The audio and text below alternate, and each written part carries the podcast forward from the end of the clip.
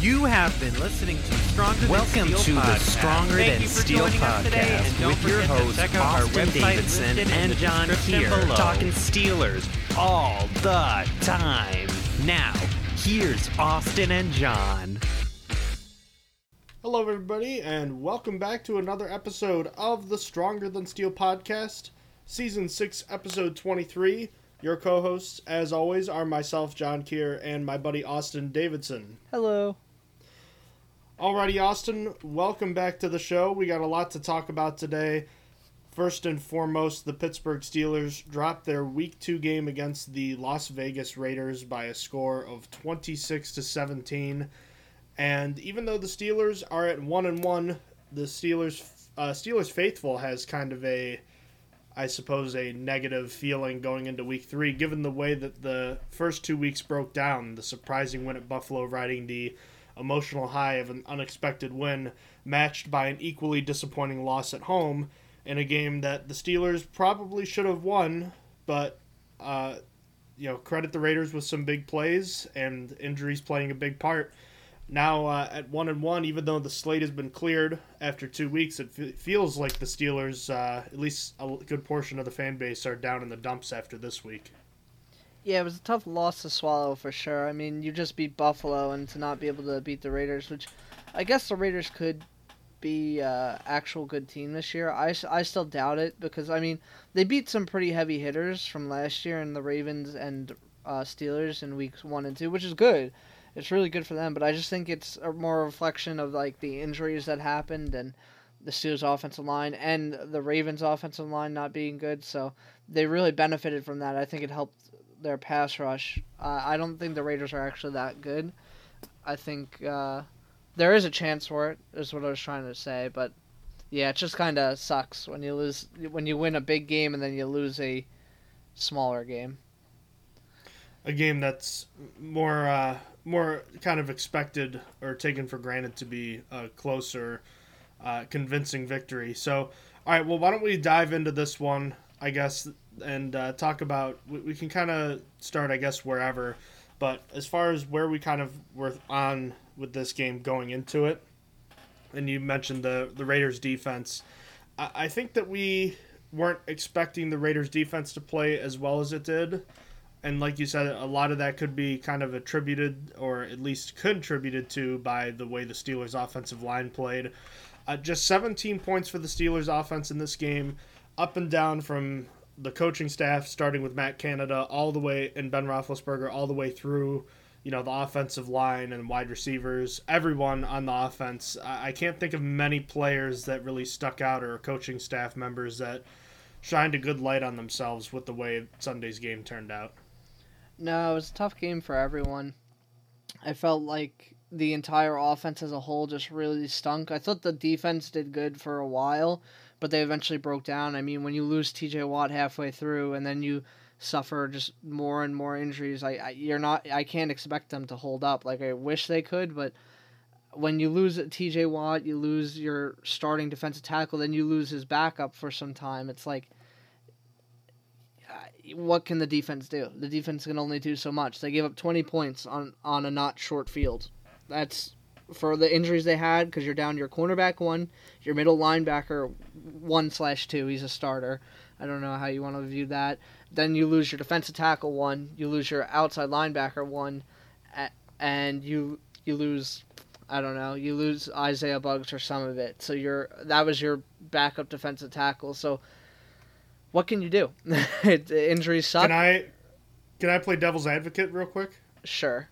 Now, I, let me first say that I, I do agree with you. I think I was a little more frustrated coming out of the game with the defense, but I think on the on the whole, at least for the first you know three quarters, I thought they did a pretty darn good job. I will just throw out there the Raiders were missing their two starting guards and later lost Alex Leatherwood for the game too. So just kind of a devil's advocate uh, take on that, but I, I do agree with you. Yeah. Uh, they probably should have still played better against the offensive line that they had because their offensive line should be just as bad as the Steelers with all the injuries they have, and they weren't. Carr had more time than Ben Roethlisberger did, and I mean that's against a pass rush that is supposed to be good against every team. So overall still not a great showing, especially from what we saw from Melvin Ingram and uh, Cameron Heyward last week. Cameron Heyward was still good. I shouldn't I shouldn't really throw his name out there. Just not good enough against a worse offensive line. So where do you want to start with this breakdown? Do you want to stick with the defense, or do you kind of want to focus in on the struggles of the offense I uh, think- through this game? I think we should start with the defense because I think it's shorter. I feel like. Yeah, I mean, we kind of summed up the biggest issue right there. yeah. There wasn't Okay. really much. All right, well, let's let's kind of go into this talking about what their their main goal was, and that is what to take away Darren Waller, right? Yeah. Yeah. 100%. So look at the final stat line. Darren Waller had five for sixty-five and no touchdowns. I mean, if I offered that to you, you know, before the game and said that's going to be a stat line, you'd take that in a heartbeat.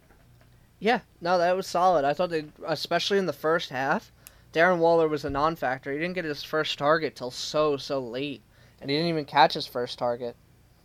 Just uh, just seven targets for Waller after what nineteen in week one. Yeah, an absolute ridiculous amount in week one. Now he did have one big play on the uh, second to last drive for the Raiders that essentially sealed the game, but uh, I'd say besides that one 25 yard reception, he was largely held in check, and the Steelers, for what it's worth, they were able to take it away, and you kind of went into that saying, okay, we will take him away and we'll let Kenyan Drake, Henry Ruggs, Hunter Renfrow, you know, Bryan Edwards. We'll we'll deal with them. We'll let them try to beat us, and well, they did. You know, obviously the big home run to Henry Ruggs. We can touch a bit on that later, but Hunter Renfrow had a big play in this game. Bryan Edwards had a couple solid catches in this one. Foster Moreau, of all people, uh, caught the big touchdown to the tight ends, and Willie Snead made a brief appearance. Really, uh, Derek Carr uh, started this game kind of slow with the pressure, but once TJ Watt went out, uh, like you said, it was kind of like a different ball game for him. He was pretty efficient, and he was doing a good job kind of slicing and dicing through a depleted Steelers defense before hitting them with a crucial home run ball late in the game. Yeah, credit to Derek Carr for his play. I think he actually just generally played really well, uh, as well. I think that he, spread the ball really well, made sure to get it to all his receivers. I mean, you look at his top three receivers was Ruggs, Waller, Renfrow, all with five catches, all with seven targets. Uh, and then you had Kenyan Drake getting the ball a good amount for another five catches himself. He got six targets, one less. So he did a very, very good job uh, spreading the ball. And I give him credit because I think Derek Carr actually looked really, really good. Uh, I really don't think. Oh, sorry. Go ahead. Uh, no, actually, you could go ahead. I think I was just about wrapped up. all I was gonna say is, I don't think, I don't think it's uh, unreasonable to say that was one of Derek Carr's best games, at least in recent memory. Yeah, I think even going against a depleted defense, I mean, he played again with that offensive line that you pointed out. He played without Josh Jacobs, which also could be meh. I don't know. Him and Kenyan Drake, the step step down is something else. It's not your starting running back, is the point. Uh, There was no running game in this one. Is yeah. the bigger point. Yeah, but Drake was able to contribute in in the passing game, which Jacobs can't. So, but yeah, no, the Steelers held the run game in check with Peyton Barber, and then Kenyan Drake just absolutely sucked. Like it wasn't even. Anytime Drake carried the ball, it was just really really bad. But yeah, I think that overall, uh, I asked the Raiders, the Steelers, to make Renfrow and Ruggs beat them, and Renfrow and Ruggs did indeed beat them, and Foster Moreau with his touchdown as well. Yeah. So, you know, you kind of touched on the whole situation of you know holding this team to field goals and and the Raiders. Correct me if I'm wrong, but weren't there? What was the score at halftime? It was was it Nine seven. Twelve to seven. It was nine to seven. Yeah, it was 9 Mm-hmm. to seven. That's right. So there would only been field goals to that point. and the Raiders hadn't exactly gotten a ton of yards on most of them. I think. yeah, and they got two short fields in in. Yeah, in I know those they had the the one they turned the interception from Ben into three. So that's that's three. I think they might have gotten one first down on that drive, but for the for the most part, they they were not moving the ball until the second half when I think the attrition from all the injuries, and not just the injuries, but in terms of time of possession, the Steelers, Austin, are being destroyed in the time of possession battle through two games this season. And I think you saw it take effect on a team that was already missing players and was, you know, missing more throughout the course of the game. Yeah, it's tough. It's tough to not control time of, of possession when you don't have a run game. Like the Steelers' run game is just like last year, non-existent. I mean, they carried the ball what less than 15 times. Yeah, uh, it's 14 times overall, and uh, you just that's not sustainable. You rush the ball 14 times, you're not going to really control the ball at all because that's what takes most of the time off the clock. So it's tough. And then the Steelers just aren't efficient in the short passing game enough to to just uh, in the passing game as a whole. I guess I should say they actually are pretty efficient in short passing, but that's like all they're all they're doing. That's the only thing they can do, which is you know, uh, for everyone that's talking about this offense looks pretty similar, and uh, we'll dive into the offense a bit in a bit. But yeah, the Steelers' offense being limited is a huge contributing factor. But even though the Raiders ended up, uh, what did they, I think they had 25 carries in total. Their their ground game really didn't take effect until later in the game. But I think where you saw the attrition mostly was the pass rush. Yeah, that was easily the biggest thing. I, the offensive line was getting destroyed by their defensive pieces. Just they were all doing so, so well. And I mean, they finished with two sacks, and Ben was throwing really fast. It was just absolutely crazy. I mean, they had four tackles for a loss as well, which is very impressive when the Steelers only rushed for, uh, 14 times. It's like a one in seven chance they're getting a tackle for a loss, and that's nutty. that's really good for them. They played just really, really well. On back on the defensive side, even with all the issues that we had talked about, like you said, Cam Heyward played really well. In the 16 snaps TJ Watt played, he played really well. Tyson Alualu ended up going down with a major injury, and I guess why don't we transition real quick into the whole injury front because we mentioned Watt and we mentioned uh, Tyson Alualu. So I think what like ten plays into the game, something like that. Down goes Tyson Alualu with kind of a freak situation where I think T.J. Watt kind of gets like pushed into his ankle or something like that. Uh, you can correct me if I'm wrong, but I feel like that's what happened. I don't remember exactly what hurt him. I know it was friendly fire though, by even by accidents. One of the one of the Steelers fell on his ankle or caused him to twist his ankle and fracture it. hmm I felt as though it was. I, I thought it was Watt, but regardless, he ended up fracturing his ankle. He left in an air cast and was immediately uh, he was immediately declared out of the game. And there was a picture taken like a couple hours after the game had concluded that he was uh, in the hospital and they had performed surgery. So uh, there is a chance that he could return this season, but at his age, and with the unknowns of the rehab process, it's possible Alualu doesn't play at all the rest of the season, so he's been placed on injured reserve.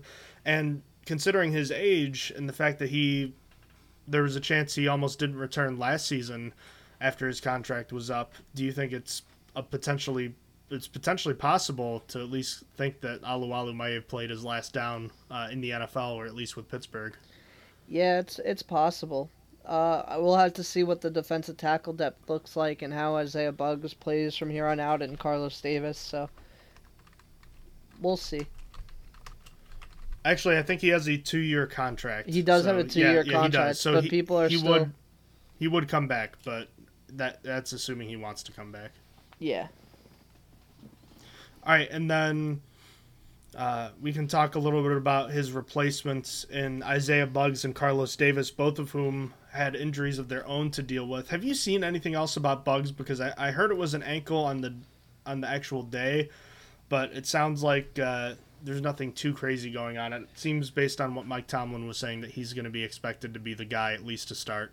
No, I think he's okay because Tomlin didn't mention him in the presser when he mentioned all the other injuries. Maybe he just forgot. I don't know. But uh, he was seen off to the sideline like late in the game, uh, injured. So I guess we'll see. We'll see tomorrow uh, when the first injury report comes out, and even then we won't really know what's super serious and what's not because a lot of guys get rest rest days on Wednesday, and then also if there is like an injury, a lot of those guys get rest days as well on the first day of practice, and then we see what happens on Thursday. So we will see.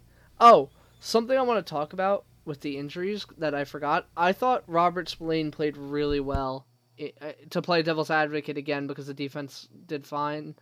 Uh, Robert Spillane played really well in this game, so this game was totally winnable still. And the defense still should have been doing well. I thought he did great in Devin Bush's place, which I was really concerned about because he had a really really bad training camp and and preseason. Yeah, for what they asked him to do, he did it quite well, and he even uh, came through with a couple tackles on special teams. So it was a very good game for him. first game of the season for him. Also, first game of the season for uh, Isaiah Loudermilk, his first career game, and also the first game of the of his Steelers career for Ahkello Witherspoon. And it wasn't quite as good of a day for him, and we will get to that. Uh, actually, uh, let's get to that after we kind of run through the rest of the injuries. So we we mentioned we mentioned Alualu. Let's mention real quickly uh, Diontae John. Or actually, wait. Let me quick. Firstly, first and foremost, get to Carlos Davis because he also uh, has an injury that he's dealing with that uh, could make the nose tackle position extra thin. And based on my, what Mike Tomlin said about Buggs seemingly being the guy to go in first, it sounds like Davis may not come back this week based on what I said. But again, we'll see how the practice report reflects that after tomorrow. Yeah, so it might be Henry Mondeaux behind Isaiah Buggs for now. And Mondeaux uh, was the guy signed to the active roster to replace Alualu's spot. And in his place is former 2017 first round pick Taco Charlton, who infamously selected two spots before TJ Watt, Austin. And as you you and I both know his career hasn't panned out the way he had hoped, with just 11 career sacks, and meanwhile, TJ Watt has had fewer than 11 sacks only in his rookie season. So, kind of a wild perspective on the differences between their two careers. Yeah, it's wild. I mean, how things could have changed if Watt was just picked two picks earlier. I wonder what the Steelers would have done, but obviously the Cowboys regret that that choice immensely now. Now that Charlton's been on what his third. This is now? his fourth team. Fourth this is his fourth team. Who was between he was Cowboys and Chiefs, or and after? the Dolphins. He was with the, The Dolphins, Dolphins. in 2019. I want to say. Okay, I forgot the Dolphins. Yep. Yes, indeed. So, uh, he is on the practice squad to replace Henry Mondeaux. Uh, Henry Mondeaux's spot. So yeah, and then interesting. He's listed as a de- defensive lineman. Yeah, so I thought he broke down more as like a four-three end, but I don't know his breakdown. Let me look that up real quick. He kind of needs to shift his weight. he's in a really weird weight to be. Either he needs to gain weight if he's a defensive lineman, if he's like a like a Cameron Heyward. He needs to probably lose a little weight if he wants to be an outside linebacker, DE like He's six Melvin six Ingram. two seventy.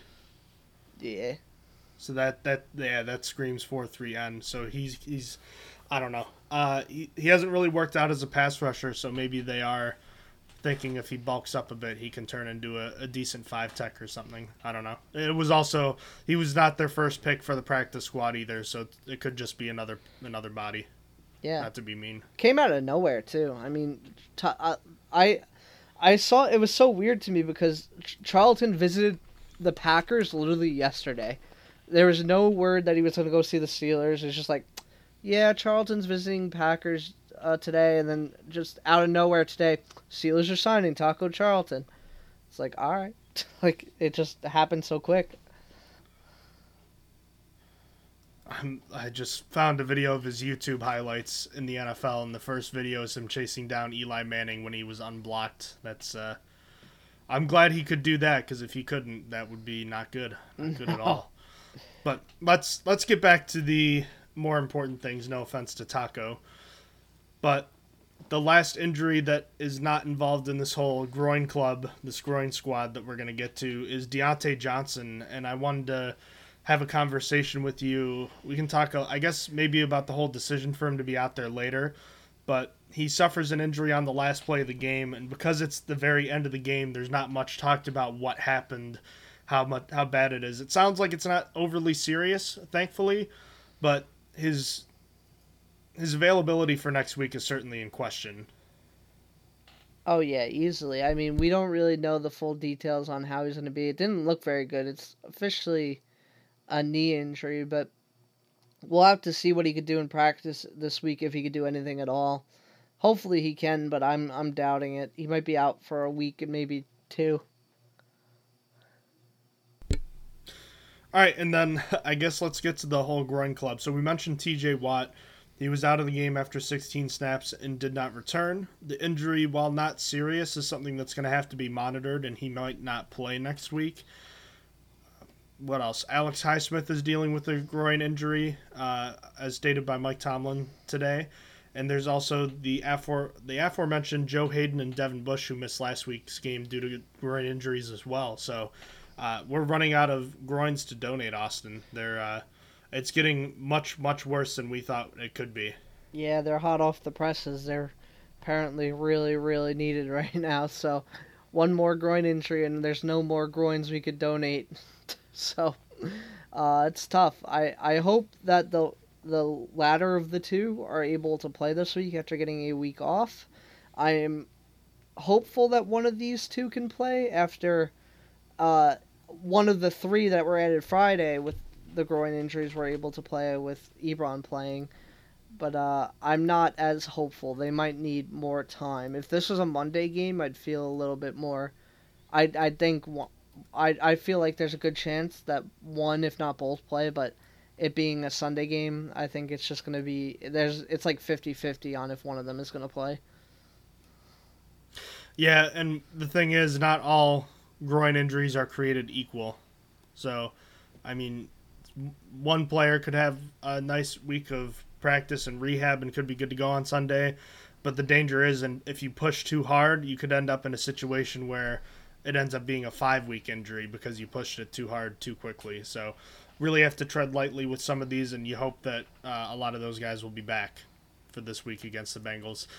And the final injury to talk about, Mike Tomlin mentioned today, is that Ben Roethlisberger is dealing with a left pec injury. This was not something that came up during the game, probably one of those things that uh, occurred afterwards or uh, was noticed more afterwards. So Mike Tomlin said it will affect his ability to prepare for Sunday's game, which is obviously concerning, but we don't know yet if it's something that's going to keep him from playing on Sunday. Yeah, we'll have to see with the practice on Thursday because he normally gets a vet day off anyway on Wednesday, so we will see how he's feeling on Thursday with that injury. It's a banged up unit, banged up team. Yeah, we were so healthy just just like before Friday. Before Friday was just Carlos Davis and I don't even know. Carlos Davis and there was one other person on the injury report and I can't even remember who. And then it was just like well, here's Eric Ebron, Joe Haden, and Devin Bush on Friday. Here you go. Have a good time. And then this game was like, here, have like four more. yeah. I mean, I think the Steelers finished legitimately with like three or four healthy defensive linemen. Like, there was not much left in the cupboard. No. Unideal. uh, do you want to circle back to the defense here and talk about uh, that long touchdown pass to Ruggs because I feel like that's that was you know the pretty clear turning point in that game, and really where the really where the mold was broken for this defense uh, on the day. Yeah, that's tough. I'm not sure. I don't think having a Joe Haden changes that. I don't know if you're in that same position in the game. I don't. They obviously might not call that play, but if Joe Haden was the cornerback there, that's still happening. If Minkah Fitzpatrick still does what he does, I am more disappointed with Minkah Fitzpatrick's angle to the ball than I am with Ahkello Witherspoon. I mean, it's a guy that just got brought in, and he is not as fast as Henry Ruggs, as most people are not in this league. I don't know if there is a cornerback as fast as Henry Ruggs. Maybe Javelin Guidry, which is not. I don't even know if he's still hanging around with the Jets. He was like a he was an undrafted free agent guy that I looked at that, as his name kind of sounds, he's just really fast. He was, but like, point being Joe Haden is not fast either. He's he's technical. He's really good. He's he's got the awareness and, and stuff and he can handle that duty. I think he still would have been burned by Ruggs in that situation if he was even on Ruggs in that situation. What you need is Minkah Fitzpatrick to take a better angle. I, I still don't really understand his his his angle to the ball. He, he goes to the like he knows Ruggs is running straight, running on an angle forward, and he cuts like to where Witherspoon is, like behind him. I don't know if he thought Carr was gonna underthrow him or what, but Gar Carr put that on the money, and I Minkah could have been there. Like he, he he was fine if he had taken the right angle, but uh yeah, that's it was just a tough tough pill to swallow that really put a seal on the game. So let me let me kind of first set it up by it's third and ten. The Steelers, uh, I believe, had just scored to make it twenty three to fourteen at that point. I believe. Wait a It, minute, no, it was it, was 16-14.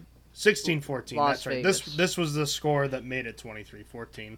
Yes. So on a third and ten, the Steelers have been rushing for pretty much all day, and this was a scenario where the Steelers finally brought a blitz on a key third down. And first of all, you got to give a lot of credit to Jon Gruden and the Raiders coaching staff for calling this play, and it really put, like you said, Minkah Fitzpatrick in a bit of a blender here. The Steelers brought the blitz, and first of all, the blitz was clunky. Seventh round rookie Tre Norwood had a bit of a tough time blitzing because he got mixed up with Bryan Edwards trying to get to the line of scrimmage in the first place. And then I think you mentioned right away when it happened that like he needs to not slow down when he gets to the quarterback. I mean, maybe he's worried about Derek Carr kind of eluding him. But again, this isn't Lamar Jackson. Him slowing down there allowed Carr to step into the throw. Yeah, that was a tough pill to swallow too. Tre Norwood looking like he hesitated uh, was tough because it looked like he could have made it there uh, if he did not slow up a little bit. But again, it is what it is. Uh, the blitz came to bite them in one of the most key moments in the game. One of those situations where you really miss Mike Hilton because that was a guy that knew how to time up those blitzes really well. Oh yeah, Mike Hilton's hitting that. Mike Mike Hilton's hitting that, and it's he's getting sacked. So I gave credit to the Raiders because this is a play designed to take advantage of Minkah Fitzpatrick's ability to converge on Darren Waller, who they had been focusing on all day. And you know, they set used him as a decoy and Fitzpatrick was kind of drawn in by it and as soon as he was even though Fitzpatrick recognized it really quick, it was too late. And like I said, that's why I want to give the Raiders credit because they they made it possible for this play to happen because Fitzpatrick would have been in good position otherwise. But you, like you said, the big the big issue with this play is his his line, his uh, uh, His pursuit angle. what's the yeah pursuit yeah pursuit angle. Thank you. That's uh, that's the term I'm looking for because watching it on replay, he's cutting at a slight angle to the right, almost like Ruggs is running a straight vertical, but really Ruggs is running closer to the left pylon than he is straight to the back of the end zone. And like you like you mentioned, that kind of threw it all off. And he's diving as the ball gets there to try to trip Ruggs up, but it's just too late. If he had taken a, a better angle, he might not have gotten there immediately. But I think he would have been f- running fast enough while uh, Ruggs was trying to secure the ball. Because I don't know if you saw, but Ruggs almost dropped that ball. That he would have been able to at least stop him at about like you know the ten yard line. So that was an absolute killer. Yeah, I mean, worst comes to worst, you could might have had a chance at a pass interference call. At least the pass interference call gives you uh, another life on another down. If you hold it to a field goal, it's 23-17, and now you ha- still have a ball game if the Steelers can drive downfield on offense, which is a big a big uh, if. But I mean, when you're looking at the play clock in the game, but when they scored that touchdown, there was still what there was still a ton of time left. There were the the touchdown happened. I think there was over eight minutes. yeah, it was nine minutes and thirty five seconds. So you you think you uh, Minkah gets a either a tackle or a PI call doesn't really matter. Would have been down there at the same time. Uh, they have to run a few more plays. If you stop them, if you get the stop, you stop the touchdown. You're probably looking at at least seven minutes and thirty seconds to score, and seven minutes and thirty seconds probably gives you enough time to make a mistake if you go three and out and don't get, which is funny because they, they got into a third and one situation, uh, fourth and one situation, still didn't go for it. But if you go on a three and out and third and like ten, you could still you have the chance to punt it still and maybe get one more shot at it. But we won't know. we'll never know.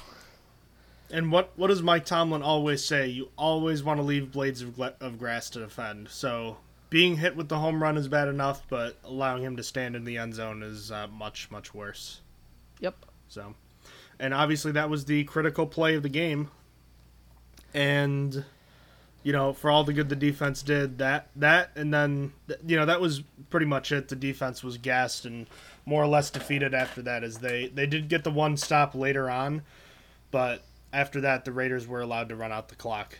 So, uh, onwards to the offense, which is going to be a longer discussion point. Maybe I mean our expectations for this offense going into the season were what not not very not very high to say the least. I mean, the quarterback's 39 years old. He's coming off a disappointing end of the season. Maybe you can expect that he'll play a little bit better in a new offense that might be more catered to a strong running game, right? You've got a pretty good set of receivers. You've got a what should be a strong two tight ends, and you've got a big question mark at the offensive line. Yeah, they they should struggle as far as pass blocking, but the hope was that they'd be pretty solid in terms of running run blocking. And uh, through two games, uh, just 16 and 17 points offensively. Um, I don't think that is necessarily surprising, but I it, at the same time it feels like this offense is just even worse than where it was at this point last season. And I know that there's hopes and ex- expectations that it'll grow and improve, and it probably will. But there are legitimate questions about this offense at this point last season, we had 255 rushing yards. Uh, at or it might I might be off by a yard or two. It might have been like. Oh, it's a, it was a lot more. It's more than double what they, they have right now. I don't. Did you see my tweet after the game about rushing yards from running backs this year? No, I did not. So I had tweeted that I think this I think I tweeted outside of like kneel downs the Steelers had something like 114 rushing yards through two games. Mm-hmm. And then I was like, you think that's bad, but like it gets worse because like 28 have come from Juju and Chase Claypool on two plays. Yeah, it's tough. So it's like 86 yards otherwise.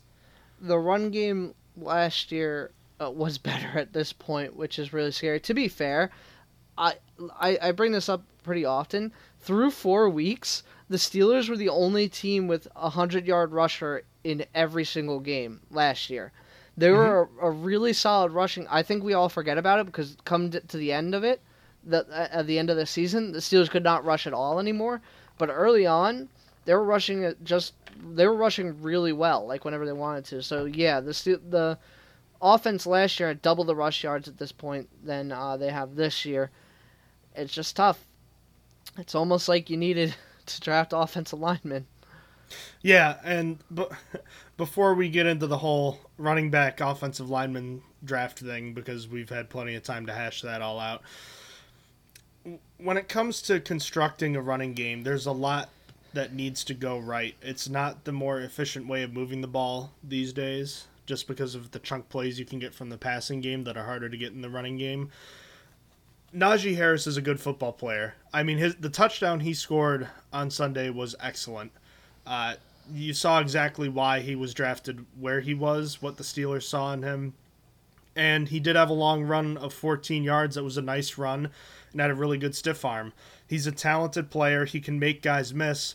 The problem is, how many of his 38 yards do you think came after contact? Because it's probably a safe bet that most of them did, if not, if not more than what he actually gained. Yeah, it's going to be absolutely hard for Najee to just get open holes. He's going to always be having to run through contact. It's a lot of his yards are after that contact, probably about 70% of it. Just really, really tough for him. And that and when it comes to the offensive line, I mean, we can we can talk about all the questions that came on the offensive line. They are missing a starter in Zach Banner right now, but we knew there were going to be growing pains uh, from the left side, even let, us just assume that they had their regular starting five and Dan Moore was on the bench right now. There'd still be questions outside uh, pretty much with everybody. Yeah, Chukwuma Okorafor switching sides to the left side. Kevin Dotson had started just what four or five games in the NFL. Kendrick Green was an unproven third round rookie.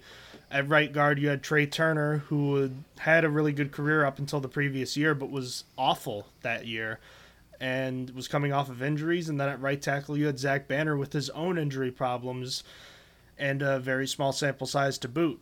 So you're rolling the dice on a bunch of different guys, and then you've got Banner on injured reserve, so you move Okorafor to right tackle, and then you bring in the fourth round rookie. So you've got two fourth round uh, two fourth rounders, uh, one that's a rookie and one that's a second year player on the left side, a third round center, and then two guys with injury problems. Well, and then uh, another tackle in Okorafor who's been nothing special and inconsistent so far.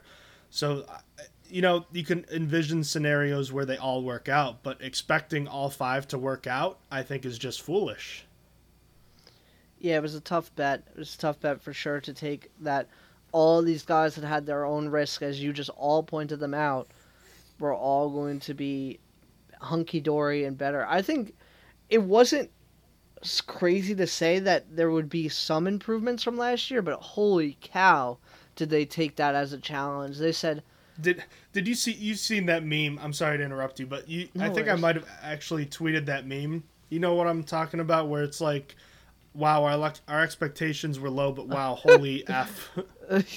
yeah, no, that's literally what happened. Like we're like, well, they're probably gonna suck at pass blocking, but you can't get worse at run blocking this year. And so far, they so have far. gotten worse. It's it's looked really really bad. There's nothing opening. There's and the, then the pass blocking is just completely worse. There's nothing going on. Ben threw it fast last year, and he wasn't getting touched because he was throwing it fast. Ben is throwing it fast this year, and he's still getting walloped because the the line just sucks that bad. Like they're just not good together at the moment.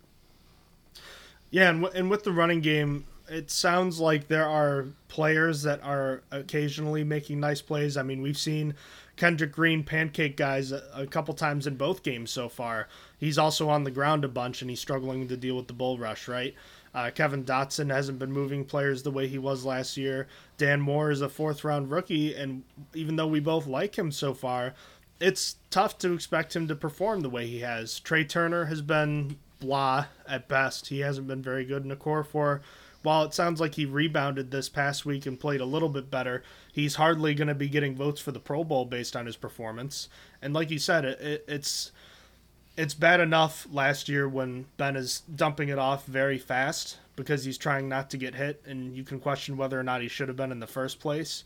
But this year, it's like he has to do that because he's gonna get sacked otherwise, and that's that's reflected in this week's stat line where he was only sacked twice, but he was uh, he was hit ten other times. So, I mean, when when you're getting hit ten times on forty dropbacks, uh, you know, one every four dropbacks, and you're still getting rid of the ball in two and a third seconds, something is very wrong. Yeah, and I don't know how the Steelers are going to necessarily fix it. We're really, I said it on the last podcast, we're really, really got to hope for some magic things when Banner comes back. I don't know. He's to have to be a miracle worker. He's to have to make Trai Turner play better next to him somehow because Trai Turner, I feel like, is the biggest problem at the moment. But I, I, I don't know. Maybe moving Chukwuma Okorafor to left tackle is to be the answer. Maybe after preparing all off season he'll actually play solid there, and that'll help on the outsides at least. And then your interior is just kind of like a problem with Kendrick Green and uh, Kendrick Green and, and Trai Turner. And then you hope that Kevin Dotson picks it up with with the guy that just playing next to in training camp. There, he's more used to it. I don't know. We have to hope for a lot of a lot of things to go really well, which is what the Steelers were hoping going into the year. Like, yeah, let's let's hope for the best with our offensive lineman, and we did not get that. So I'm not expecting the best possible outcome when when Banner comes back, but I don't know. Like if, if Turner keeps it up, I think you're gonna have to start making some calls to to some street free agents because I think you're gonna get better play, uh, literally, or maybe give Rashad Coward a chance. I don't. I. It's only been two games, but like Turner's heading that way already. He just looks really bad. And BJ Finney, who stepped in after he got ejected, did not look good either. Oh yeah, no, he absolutely got destroyed by.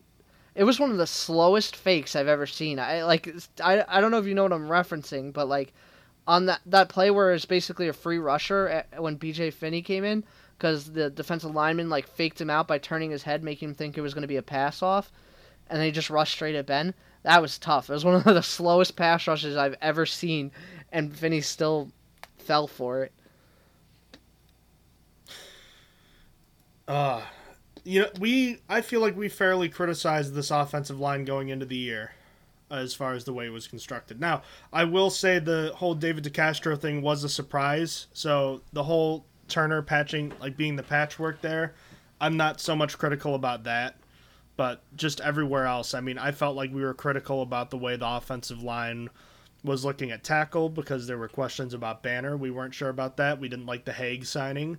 Uh, you pointed out that Kendrick Green was a guy that making that transition from guard to center, and uh, given the fact that he went a year early, he could theoretically still be playing in college right now. He probably needed a year before he could really play and be expected to play at a high level. And through two games, he, we've seen a lot of good from him, but at the same time, we've seen a lot of the inconsistency that I think you were expecting. Yeah, something I just thought about. I don't know if it makes it better or worse.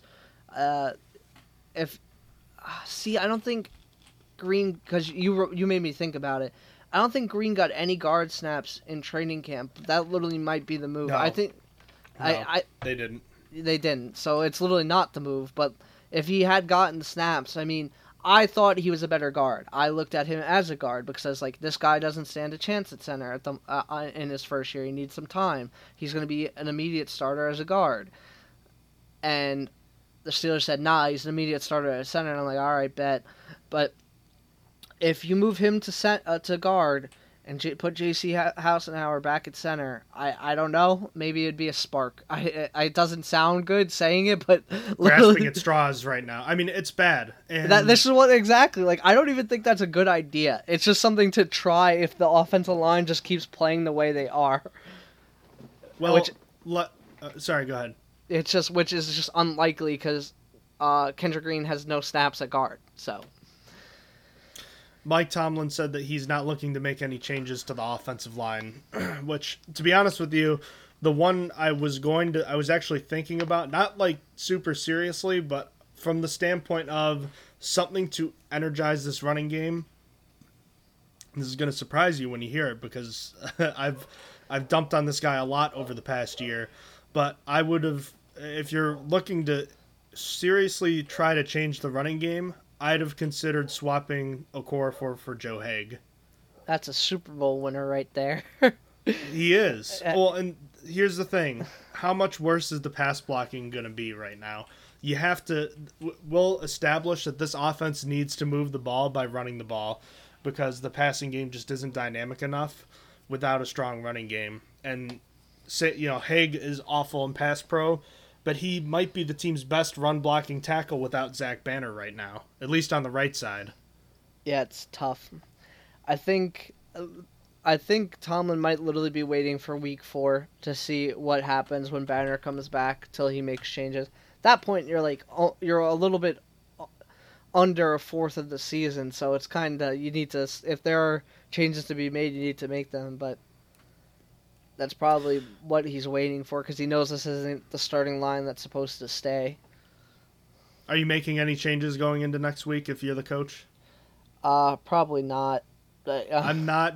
I know that it's partially because you really can't, but I will also say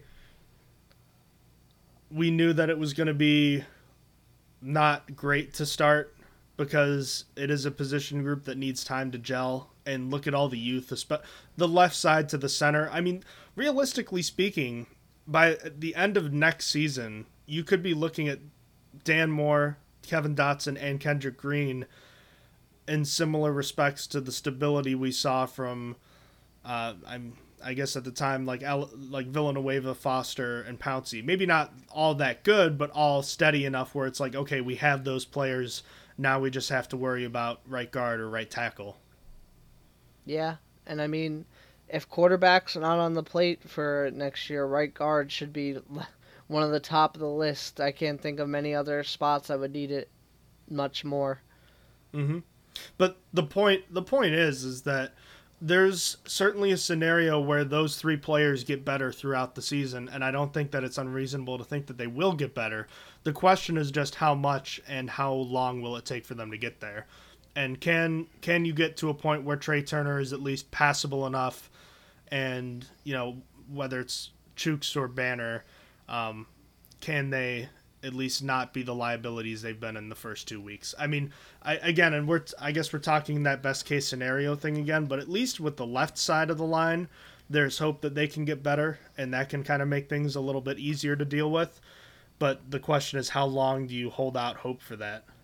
I don't know. In the meantime, you probably have to do some other things to help your run game. I would start by making Kevin Rader a game day active, elevating him, uh, like not putting him on the 53, just elevating him on game days and making Gentry inactive, and so that you can uh, use him in blocking situations. I would start using Derek Watt a little bit more as a lead yeah, blocker. Yeah, that's that's another thing. Zero snaps on Sunday for uh, the elder, elder Watt brother there. Yeah, that's uh, it's just inexcusable. I feel like it was just expensive expensive special teams player right yeah, it was there. piss poor management to sign him. Like I have nothing against Derek Watt. I think he deserves better. I think he was so good with uh, L.A. Uh, he was involved in the passing game. He was essentially another tight end out there. And then he also played really well on special teams. And now he's just stuck on special teams. And for what? To get Ebron out there now? Like that? That's what you're sacrificing. I mean, two tight end sets. Why are why even put Ebron out there if it's going to be a run? Like you might as well do a Freiermuth and Derek Watt instead if you're going to put Freiermuth and Ebron on a run. If you're taught if you're passing, sure, I I can understand that. And even then, it's just kind of like you could interchange it because I think Watt has better passing abilities that I, I don't know maybe the Steelers forgot about. Uh, pass catching, I should say. But it just I, I honestly, it's probably no one would trade for a fullback, but if anyone wants to trade a sixth and for Watt in the seventh, I think the Steelers should hop on that because they're just not using him. Just waste. They won't because he's the special teams captain. Yeah, it is a waste though. You know, I mean, all this all this money for what? And you know what? Last year you could say, you know what? He was injured for large portions of last year. I still think they should have used him more last year, but whatever. This is supposed to be an offense that's supposed to utilize the fullback more. And even in a situation with a four minute offense in week one, they weren't using him. Yeah, it's just.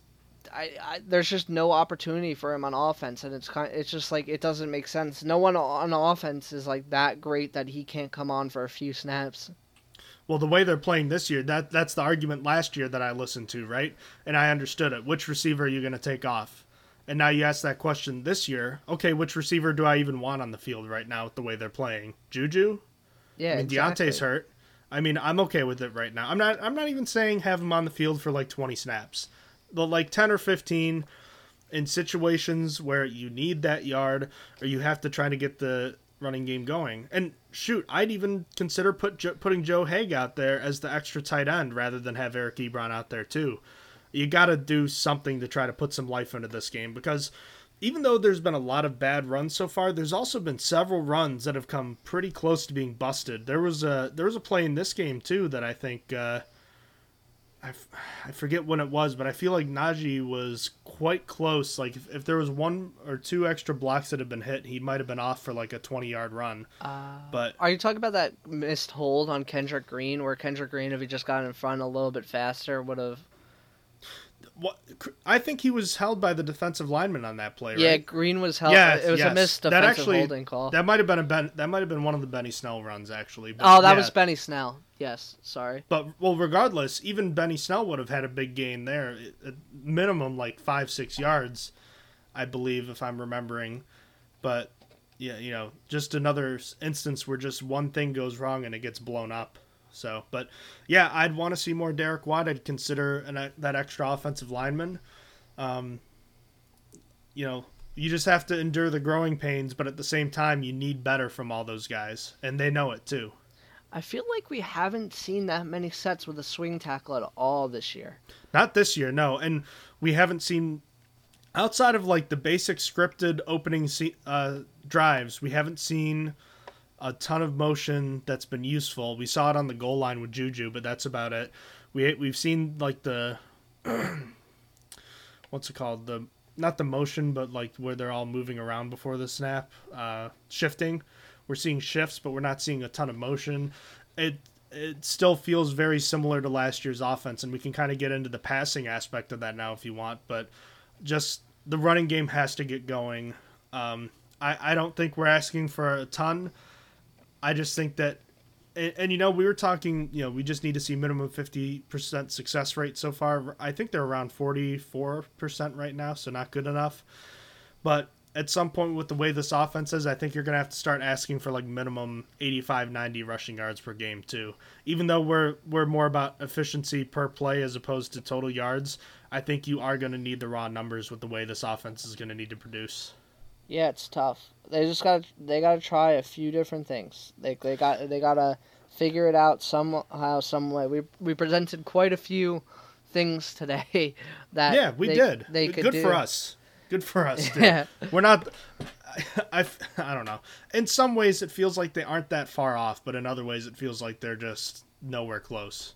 I mean, the, I know the Ravens have Lamar Jackson and he's the best running quarterback that's ever played. But come on, man, they're down to their third, fourth, fifth, and you know eighth running back this year, and they're also without Ronnie Stanley, and they just ri- I know it was the Chiefs' defense, but they just crushed them on the ground last uh, Sunday night. Yeah, it's tough. Want to know something else sad? Uh, at the moment, the rookie uh, rushing record has been the same for the Steelers forever. It's only been like a thousand and what five yards from Franco. Yeah, Franco Harris in that 14 game. I'll look it up right now. Literally, yeah, it's like a thousand five yards. At the moment, with an extra game, Harris is not even within three hundred yards of that. Uh, if if he continues. Uh, if he continues at this average, I'm sorry, that was probably super unclear. If he continues at the average he's going, he's not even within 300 yards of breaking that with the extra game. So that is tough. So Harris had 1,055 rushing yards, and total scrimmage yards was 1,235. Yeah. at at the rate we're going, we thought that at least I thought it would be like a sure thing. I was like, yeah, he's got an extra game. As long as he doesn't get hurt, it'll be fine. Well, he's not hurt, at least not yet. Knock on wood that that doesn't happen. Uh, but uh, yeah, it's just really sad. really, Well, really you- you- sad. you probably figured he'd have a similar rookie year to Le'Veon Bell, where Bell wasn't super efficient, but he just got so much volume that it kind of made up for it. And Bell didn't get the record because he missed several games to start the season. Harris, so far, has obviously played the two games. It's just they can't justify giving him the volume, at least on the ground, because it's just been so bad. Uh, and then the passing game, we can, I guess, we can kind of transition to that now. Uh, it looks like you know, very similar in terms of the way it was executed last year with a lot of spread, quick passes, and uh, you know there are areas of the field being utilized. There, you know, a lot of the field is being utilized, but there's two areas of the field that aren't being touched at all, and that's making it easier to defend the Steelers. And again. The Raiders play a lot of single high, so for this game, it made sense to not target the deep middle of the field very often. But beyond like I think it's like 11 or 12 yards between the numbers, the Steelers passing offense just has not gone there pretty much since uh, the end of the 2018 season. Yeah, I it's just been really bad. Like I remember talking about it with Mason Rudolph and Devlin Hodges that they were not targeting anywhere in the middle of the field past ten yards, and now Ben Roethlisberger's passing chart looks exactly like Mason Rudolph's. It it's just really really bad. I said it after the Bills game, but like the entire offense against the Bills was chucking it up to Chase Claypool and either hoping for a penalty or circus catch. And that didn't happen this week. Chase Claypool really struggled, and then also Casey Hayward played really well, who was on Chase Claypool, and the Steelers did not win the penalty battle.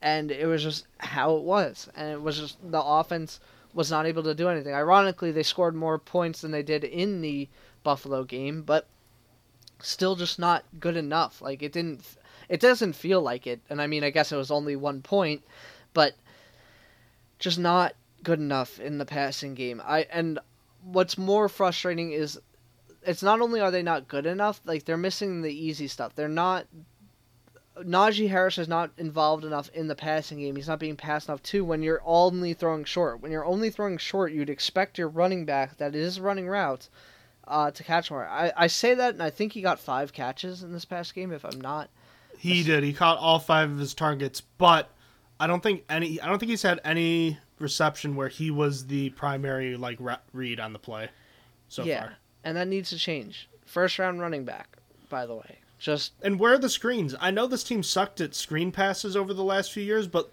I mean the com- offensive line is completely different. These guys are supposed to be able to be moving well out in space, and we've seen that so far. Why not do it? This this should be the perfect time to do it. Yeah, we haven't seen any of those either. The offense has, has so many dimensions missing to it. So, so many. I mean, you're not using a fullback. You're not bringing out an entire type of play and screens. Like, you're not throwing into the deep middle. What are you doing? like, like you you're making it so much easier for bad defenses to read you. When on top of it, your offensive line is playing like garbage. So, even if you do dial up a good play call, it's just your offensive line's getting run through. Like it, there's, I, uh, or even if you're, I said that reverse. Even if your offensive line plays good, like you, you have a predictable play going on. Like you're there's so much missing from this offense. I know you only get like a handful of offensive snaps every game, but geez, they need to change it up a little bit.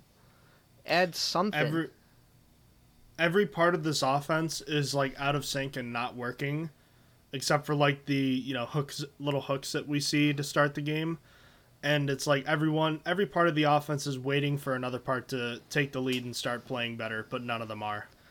no, they keep passing off to the other. Like no, you do it.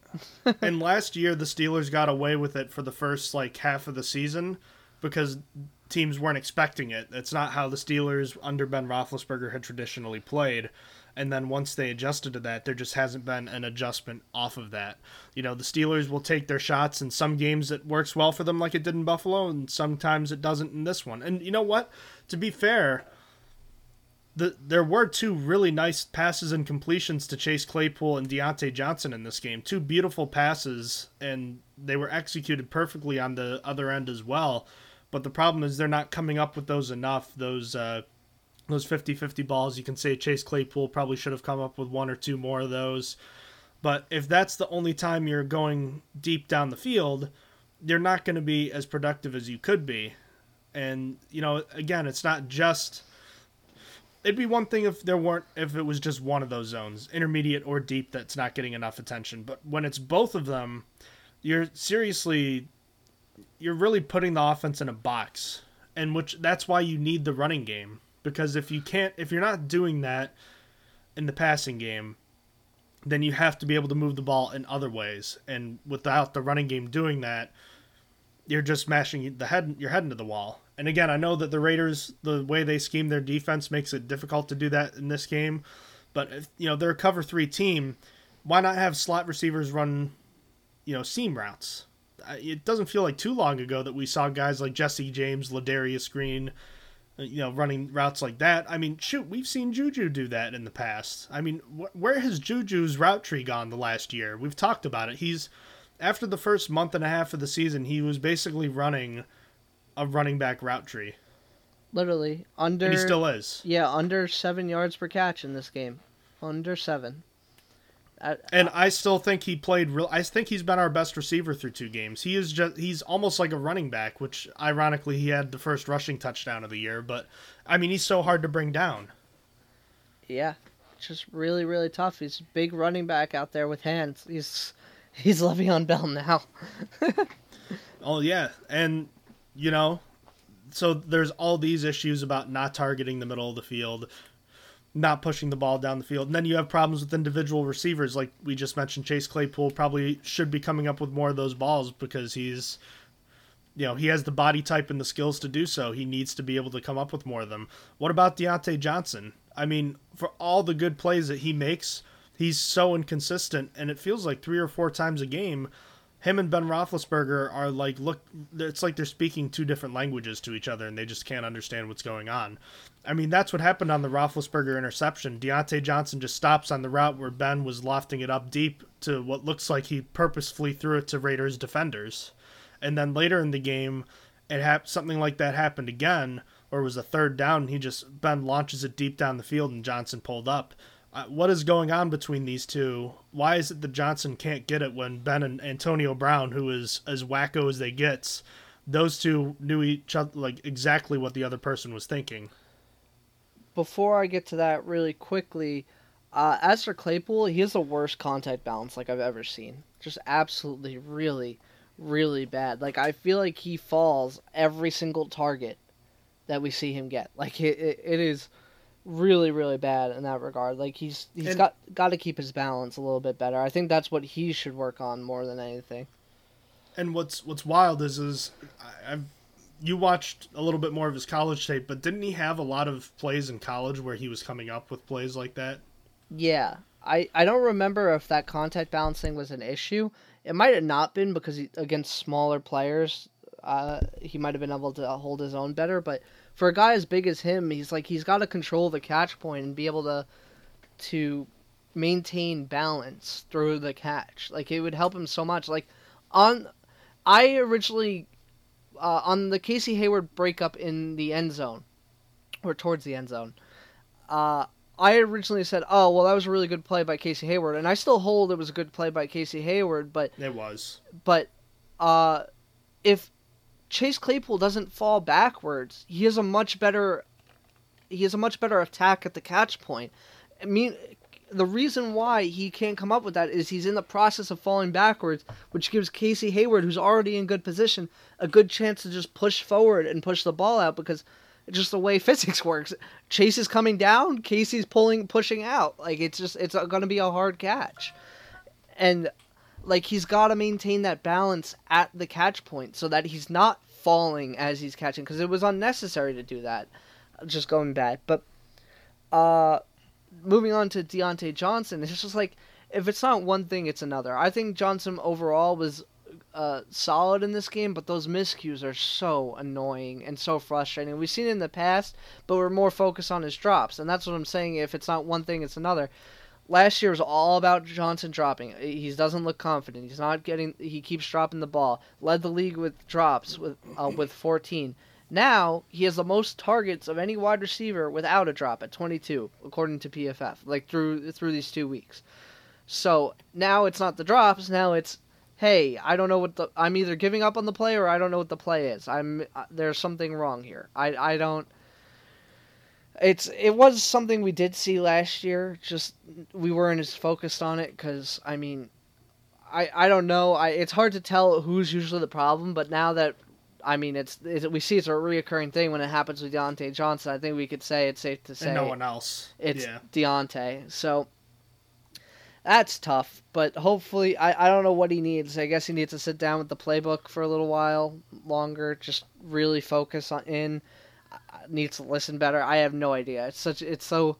It's it's like a memory game. It, it seems to be a pro- problem with just knowing what the play is. It's so frustrating too because he's clearly the best receiver when it comes to getting open. And like if he if this wouldn't happen, you know, there's a good chance that he has a much bigger day in both games, but especially this game. Yeah, just really tough. It's another situation. You know how the entire offense, we were talking about uh, waiting for someone else. The entire wide receiver room is waiting for someone else. Juju's been fine, but it's like his route tree is so limited that he can't do anything. Chase Claypool has all the intangibles to be amazing. I mean, there was a reason he was called Mapletron, and he's just like he he doesn't have the good contact balance as we pointed out. And then there's Diontae Johnson, who's just knowing the playbook away from being an elite wide receiver. And then there's James Washington who last year would catch two passes a game, but they'd be, both be huge. And this year he's caught two pa- I think two passes for three yards and had a drop on his only target. So everything is going wrong right now. Although he will play, assuming Diontae Johnson misses time this week. Yeah. It will be tough. And on top of that, all these issues aside, even if Ben, you know, suddenly changes to want to target the middle of the field, even if all these issues start getting corrected, the offensive line is still such a disaster in pass pro. At least it was this past week against what seems to be a little bit better of a defensive front from the Raiders. I don't know if Ben is going to consistently have enough time to hit passes like that. I mean, he will on some occasions, but he got again, he got hit 10 times on 42 dropbacks and sacked two other times. It's just a cycle of sadness. That's what the Steelers' offense is right now. It's a cycle of sadness. Well, if this guy does good, you still have to wait for the other guy. If this guy does good, you still have to wait for the other guy. If this, that, this, that, this, that, so on, so forth. Eric forth. Ebron, this. Yeah, Eric which, Ebron. by the way, two targets. Uh, The, the first, just like the preseason game, Vintage Ben escaping pressure finds uh, Ebron, gets the ball to him, and I know it's a tough catch. That's not as tough as the one Claypool had to try to come up with in the end zone. This was definitely a drop by Eric Ebron. I mean, you've got to make that play when your 39 year old quarterback does that. Yeah, Ben did all that just for Ebron to drop it. It just really does feel fitting. It is one of those things where it's like, it was literally what we just described. Well, if Ben's going to do all that, you still have Eric Ebron dropping the ball. Classic. Mhm. The cycle of sadness continues. And uh, Freiermuth, I thought, played pretty well in limited action. Although, it's uh, from what I saw, he outsnapped Ebron. So it sounds like Ebron is getting phased out of this offense. And I don't know, with the way that guy acts sometimes, I'm not like concerned about him as a character guy per se. I just know that he can get frustrated. I kind of like not jokingly, but I was kind of like, hey, maybe th- I texted you today. I was like, what if the Steelers tried to trade him, and then you just load up with Gentry, Rader, and Freiermuth, and then just hopefully have a better run blocking unit? Because when you have a number two tight end that's not being used as a target because he drops the ball and is a liability as a run blocker, what good is he? Yeah, it's so frustrating. He is kind of similar to the wide receivers where I mean, he he's like Diontae Johnson in the fact that he could be so good, not as a blocker, but uh, he is so good with the ball in his hands for a tight end, like the way he moves, but he can't get the ball in in his hands. And now he has two problems. He can't block, and then he also has a drop problem. So it's just it's easy to phase him out when that happens. I just don't understand why going back to what we said earlier, why you wouldn't phase him out for uh, the fullback, but whatever. Yeah, like I that's the guy you pull off the field for that, but uh, I don't know. Uh, that we, doesn't we, make we're sense. running in we're running in circles now but Mhm. we talked about the offensive line for all the problems they've had it is reasonable to think that there are elements of the line that can improve throughout the year and can hopefully start improving next week uh, I- i have to think that there's hope for the receivers too from what we've seen out of them you know i think juju's been solid I like what I've seen from Freiermuth. I have to think that at some point, I, I know Diontae had those miscommunication issues last year, but I have to think that they can be limited, at least at some point. And we've seen Claypool make plays before. I just think he's had a bad start to the year. I do think there's hope for the skill group. I just don't know when it's going to happen and if it's going to happen for all of them at the same time. It it seems like something that's just going to again take time and I don't know why. This is the Steelers supposedly best position group and I think that as bad as the line has been, this is the group I was hoping that would kind of stand on its head and help pull the Steelers out of this rut and they haven't at all. No, not quite yet. They're just not. No one is pulling through on the offense. And then last but not least, what about uh, what about Ben himself? Uh, we saw we we did see this game. Remember we were talking last week about well, are we even concerned? Like, are we concerned with the fact that he's not stepping into these throws? Well, he stepped into them in this game and still got drilled anyways. Um, that middle of the field thing is legitimate though. Um, I I go back and forth between he's 39. I shouldn't expect that much, and at the same time he's still a professional and he's in his 18th year. He should know what is and isn't working. Like, come on now. Yeah, I mean it's hard. It's hard to point out. I mean this week was a little bit better for the accuracy. Uh, uh, definitely. I think besides the pick he played, I, I thought he played fine. Like, not great, but not not not nearly as bad as week one either. I thought. Yeah, manageable. Manageable Mhm. if the rest of your team plays good Well. around you or dec- even decently around you. Just not good enough when the rest of your team is going to play like garbage. So, but that's again not his fault if the rest of the team plays like garbage too. So, uh, it just is what it is. I we gotta hope for better from everyone. all the negativity aside, this game is just one game. Remember, we, a lot of people were saying Steelers are going to the Super Bowl after we beat Buffalo last week. You know, I just think it's important to recognize uh, it's just one game. Who knows? Maybe they, if they go out and beat Cincinnati next week, they'll be on top of the division with a one and zero record in the division. So you know, and then we'll be riding the Super Bowl high again. So just remember when we're talking about all these things, these are problems. They do need to be, you know, do, do need to have attention brought to them. But at the same time, it's important to understand that over the course of the season, a lot of things can change. Yep. Anything can happen any given Sunday. Special dishonorable mention to, Ju- to Justin Layne for that third and fourth uh, play where he dragged the, I think it was Hunter Renfrow over the first down marker. Oh, I remember that because I said that man's isn't strong at all. He just let he just let Renfrow do that to him. That that was a play Joe Haden would have made. Yeah, the the well known strong and uh, you know lifting bro Hunter Renfrow. Yeah, that everyone doesn't make fun of on Twitter every time they post a picture of him and say this is an NFL wide receiver. Yep. Fun So special yeah, good time. special good teams. Quickly, because I think there's a good amount to point out on special teams. I- Okay, can I first?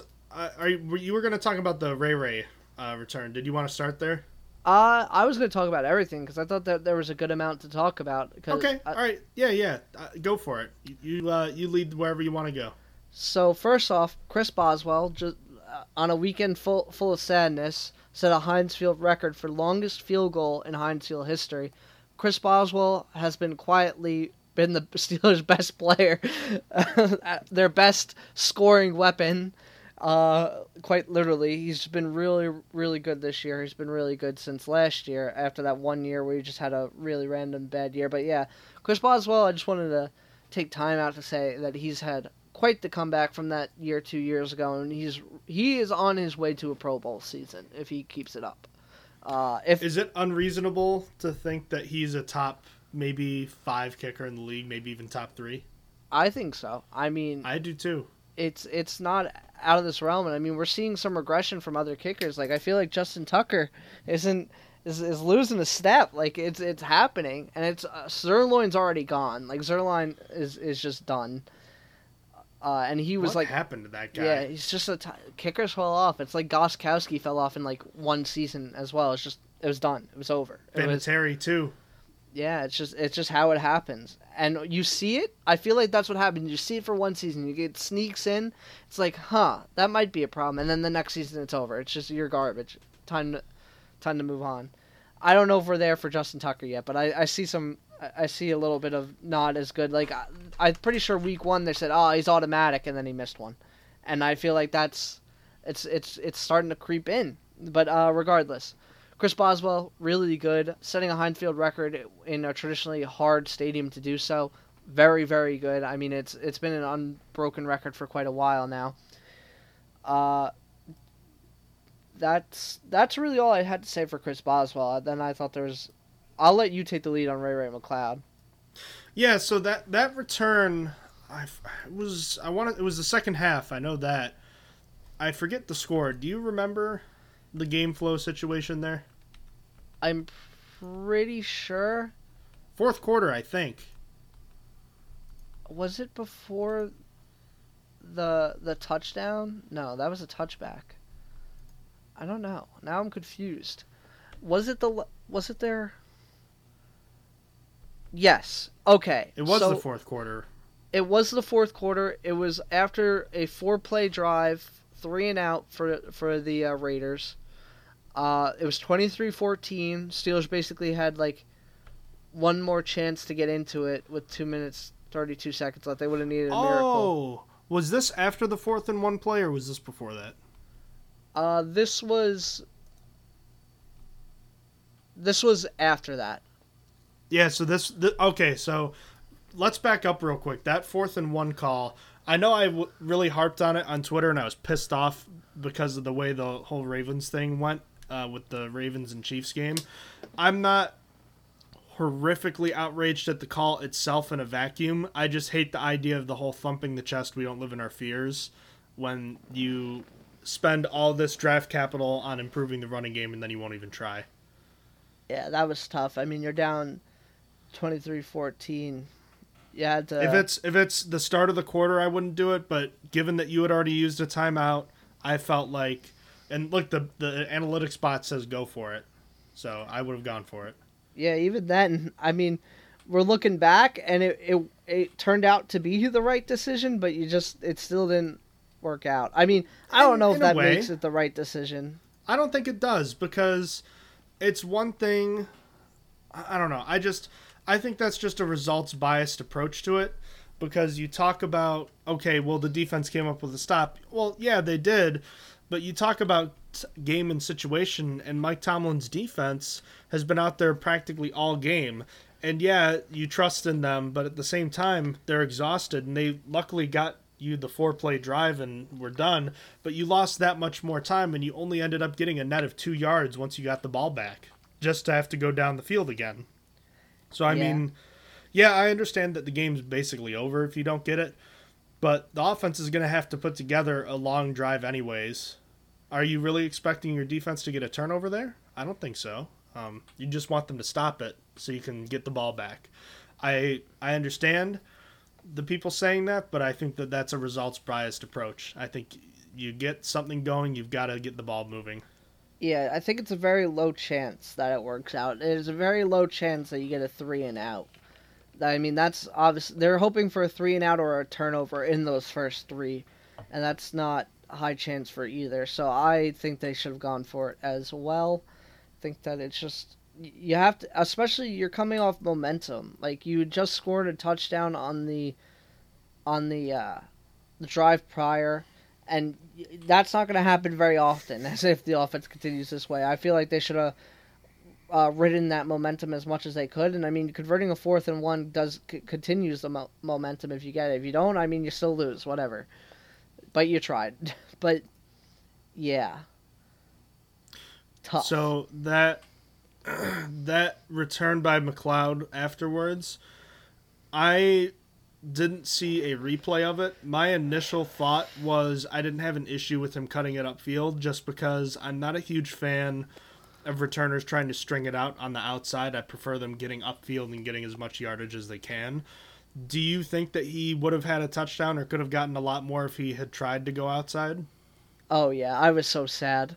I was that return made me so sad on a day that McCloud was actually really solid. And even that return in general was solid, but like for what could have been, I don't even remember who tackled him. It was Derek Carrier, the tight end. And uh and Marcus Lee, I think, maybe. I'm not sure.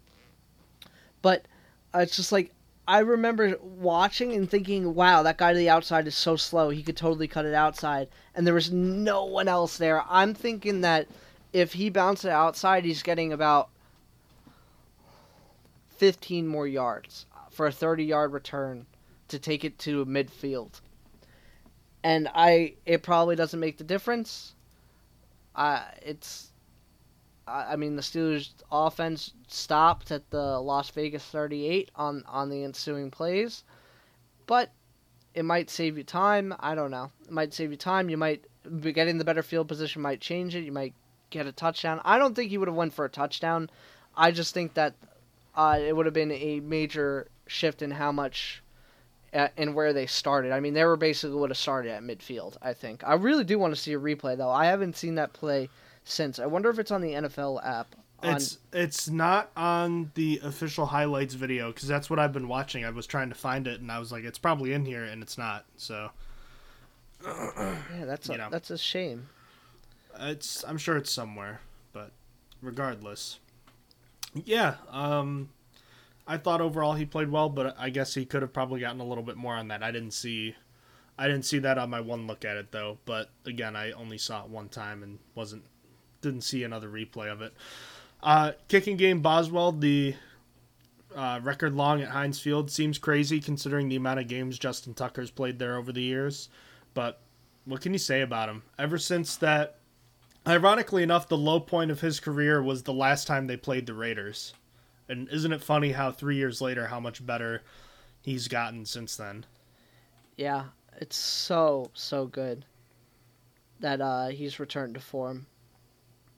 And uh, yeah, he, they needed that kick. I was a little surprised the Steelers went for the kick. I know it was fourth and ten, but I mean, how can you just not have all the confidence in the world with that guy? Uh, super happy for him. Uh, punting game I thought was very good too. Pressley Harvin had a couple not so great punts in the opener, but answered with three of his four punts being down inside the 20, including a 59 yard boom in this one. Uh, it's nice to have a guy like that that can legitimately flip the field. Yeah, that was part of uh, that was also part of like the perfect punting, the perfect situation on that punt on fourth and one. It would have been so much worse if he didn't punt it for 58 yards. About everything that could have went right for Tomlin making that decision did. I mean, that punt was as good as it gets, and then the defense played really well after it. Yeah, and I'm not outraged about it, but you know what I am outraged about, and I I should have mentioned him as a dishonorable uh, loser for this game, and it's Trai Turner.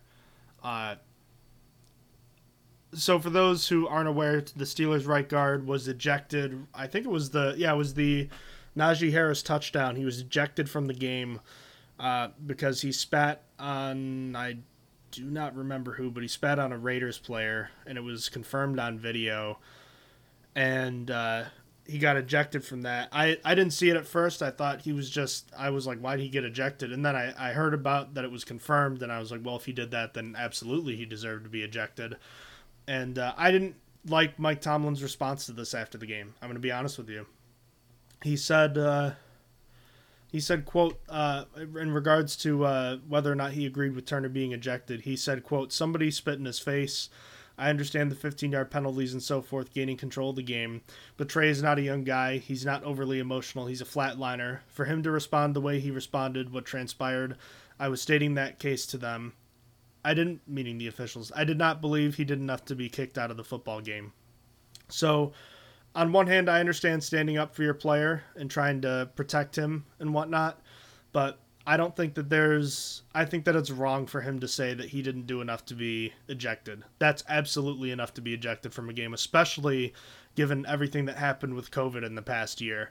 Uh, I just think that that's completely insensitive, and I think that a guy like Trai Turner, who's been around the block for as long as he have, should know much better than to do something like that.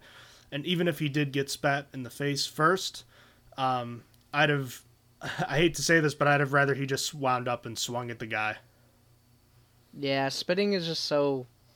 I don't know. It's so classless. It really yeah. is. Throw a punch. it's mm-hmm. it's just yeah. I think you you nailed it by saying that.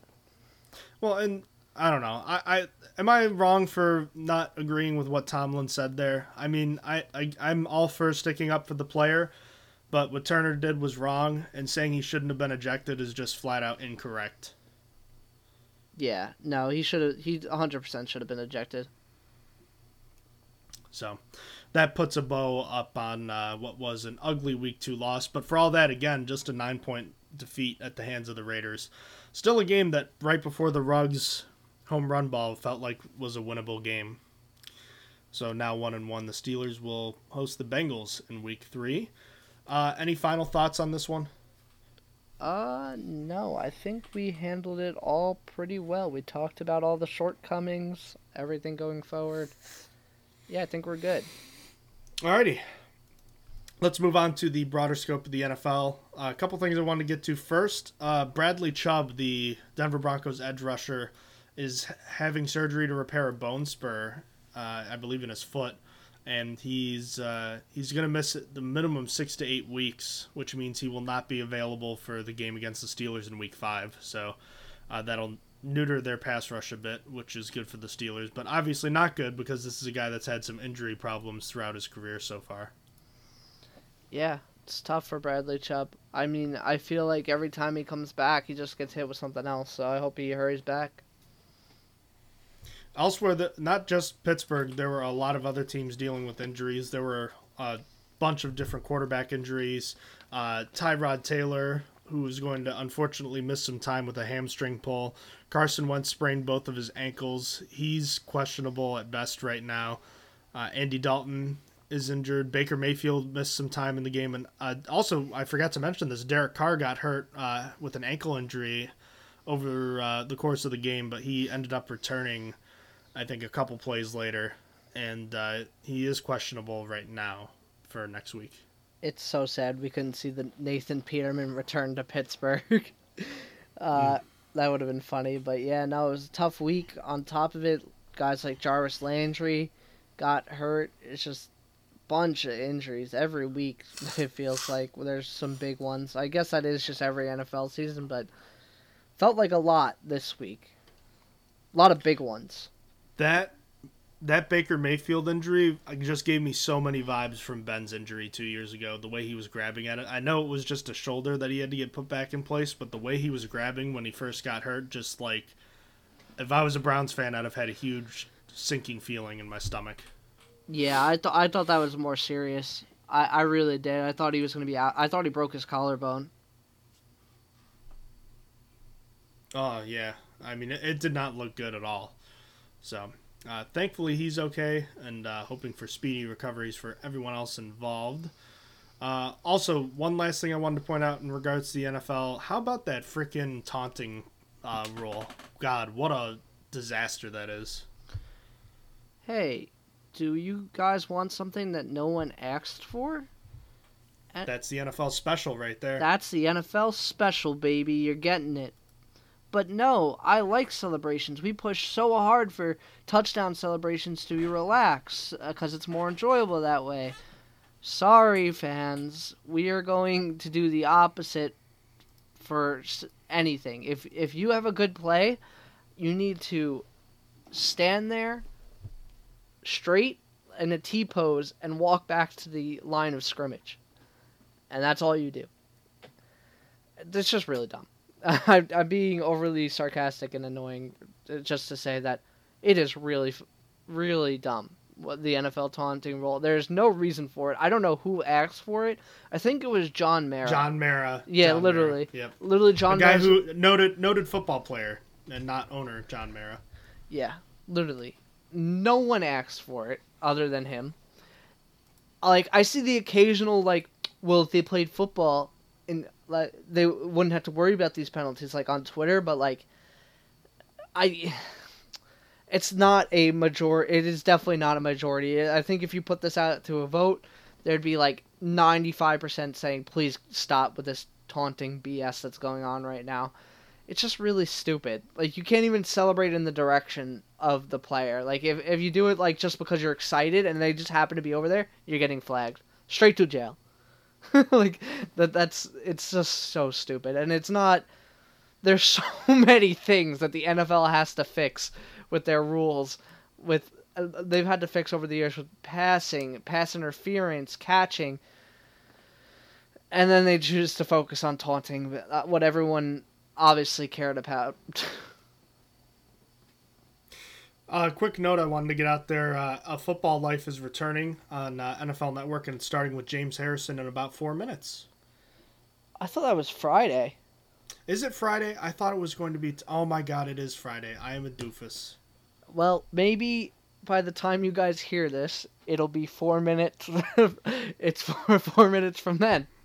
So yeah, we'll be sure we'll be sure to post this episode 20 minutes before, or I guess it would be an hour and 20 minutes. How long is this episode? We are almost at an hour and a half. Wow, a lot to talk about today. Yeah, it was a lot of we had a lot tell. of talking about the circle of sadness. oh, yeah, I want to make an uh, image for that now. I want I want to make like. Well, t- go ahead. I want to take like the recycling image and just put one with uh, Ben getting sacked. Groins. One one with groins and then one with like the ball floating over groins. Najee's head. all groins. They're all groins. That's all you need to know. Fair. Very what fair. a tough week. But again, it's just one week. So yeah, uh, we just beat the beating the Bills feels so long ago now. it feels like yeah. this this means nothing. We're now losing the rest of the season. Well, and watch if they somehow put in a huge game like they win by Well, last year they beat the Bengals by 26 at home. Let's say they win 31 to 13 next week. It'll be Steelers Super Bowl, you know, book it right away. People be getting tattoos. That's how it's going to go. Just like it was last week when they beat the Bills. So, you know, again, it's I another reason I hate not having the 16 week season is because you could go every four games. It's like a quarter, so it's like the first quarter, first four games. How'd you do then? And it's like okay, they last year they went four zero. Perfect. That's how you want it. You know what I mean? And now I get to do that, but then there's also an additional game that's a middle finger to me at the end. you could you could pretend that the middle game is the middle finger, and you could just forget about the middle game. Yeah, we'll just throw that one out. Or I could just. Uh, oh, the bye week ruins the middle game. Um, ah, I yeah, guess. It does. Well, only if you yeah. want it to. Yeah. You know what? I could just um, I could just see it as sixteen games and then an extra bonus week that I get to just not care. I don't know. Yeah. We'll see. I'm not worried about it. I'll be happy when it happens because it means more football. Um, you want to get to everything else that happened around the NFL last week? Uh, sure. We could do what what happens. So, first and foremost, I think we already talked about Thursday night football. So yeah, we we did on uh, what did we record Friday or Saturday?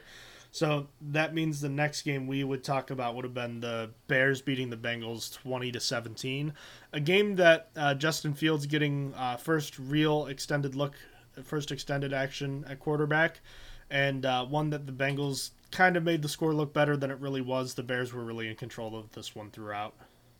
Yeah, I mean that pick six by Roquan Smith was bad. Uh, Joe Burrow had a, such a bad game. It was just overshadowed because Zach Wilson was just so much worse on the day. That that everyone was just talking about how bad Wilson was. It shielded Burrow. Three picks is not good. Yeah, and Ja'Marr Chase was quiet until the very end. Yeah, but Tyler Boyd looked lit though. Pittsburgh. He did. T. Tee Higgins was really good too. So a lot to talk about with the Bengals coming into next week for sure.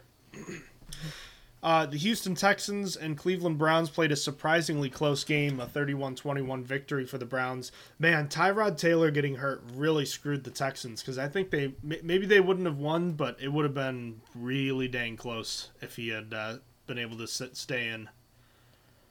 Yeah, I mean, you might have a completely different game if Tyrod doesn't. It was so sad because Tyrod suffered like non-contact and while he was like, scoring a touchdown, right? Yeah, while he, he was like running. And Jeez. It just sucks. Like you saw him pull up in the middle of the play, and it just unfortunate. I feel bad. Tyrod Taylor has deserved so much better. That guy. How can you hate that guy? You have to be a fan of that guy. I don't know. It's just tough. But yeah, in a in a different universe where Tyrod Taylor doesn't get hurt and Baker Mayfield might need to sit out for the rest of the game, Texans could have won that. I I like where the Texans are at. I think I undermine them. I think they have a, enough veterans that they might be able to push for a seven and ten season. I I I, I didn't think that they were gonna get past five wins, so they might be pushing for seven and ten, or maybe even eight and nine, which is pretty solid. They that. were easy cannon fodder for a lot of reasons, but uh, say what you will about David Culley, he has this team competing early on in the season. But enter Davis Mills uh, the worst pick, in my opinion, in the entire draft, Austin. And why is that, you might ask? Because he serves no purpose. Davis Mills is there to either suck, and the best case scenario for Davis Mills is that he plays well enough to take the Texans out of the first five picks for the top quarterbacks. What is the point of drafting that guy? I have no idea. Who, by the way, is like the only quarterback that ever failed in the Mike Leach quarterback friendly air raid system, I really question. He he did throw a touchdown, but that was like the only good thing he did. The Texans might be bad that bad with him at quarterback. Yeah, I mean he still threw a pick to make up for that touchdown, so tough. Uh, the Browns pretty sluggish. Um, Nick Chubb had gotten hurt in this game too. Uh, Jarvis Landry. Chubb you know, got the, hurt. The, I missed that one. Sorry, I'm. I saw Chubb. I immediately thought Bradley Chubb. Nick Chubb was fine. They're cousins. Nick Chubb was fine. Ah. Um, the uh the Browns were without uh still without Odell Beckham Jr. and Jarvis Landry got hurt early. Uh, for all the weapons they had, they were kind of uh, they were struggling a bit in this one. Yeah, I mean, you look at who caught passes, it's just not it's not a great list. Felton led their team in yardage and got the only passing touchdown. Hunter Bryant, the tight end. Austin Hooper, the tight end. David Njoku, the tight end. Yeah, David Joe. Like, isn't Felton a tight end too? I'm pretty sure he is. I don't think so. I thought he was a rece- he's like some sort of receiver, running back hybrid that like really sucked with his relative athletic score. Ah, Jaylen Samuels. Got it. Yes. okay. Um, Yeah, okay. So not great, and with Jarvis Landry hurt, you're like, I if I'm a Browns fan, I'm really hoping that Odell Beckham comes back this week because that that's a tough receiving corps to work with. Still got one of the best running back rooms in the league with Nick Chubb, Kareem Hunt, and who could forget about Andy Janovich, one of the best fullbacks. I like him. fullback, yeah. But- and they uh, still have the good offensive line. All right, Demet- Demetric Felton, you ready for this, Austin, this year? Yeah. Relative athletic score of .91. Yo, he's lit. I'm gonna I'm gonna send this to you because you deserve to have this. Oh yeah. We all need this. I kind of want to frame it. Frame it.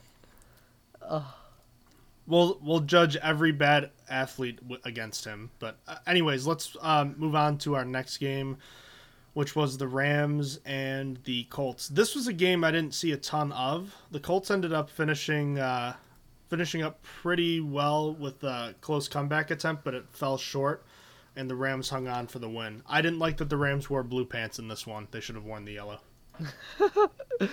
I was surprised by how close this game was. Uh, I thought that overall that Rams should have had this, but I mean they just really blew it. And at one point, Colts had a lead. They lost the lead, so tough. It's the theme for today: tough and circle of sadness. especially uh, Mr. Carson Wentz. That uh, I don't know. It's it's tough to think that that team's gonna get anywhere with him being injured all the time. Literally, it's just I, he hasn't had like a healthy season at all. Uh, elsewhere, the Buffalo Bills with the most surprising beatdown of the week, not because the Bills aren't good, but because people thought higher of the Dolphins, who lost by 35 points, and Tua got knocked out of the game pretty early. Jacoby Brissett came on uh, in relief duty, and the Dolphins could just they moved the ball a little bit, but could just never put it together.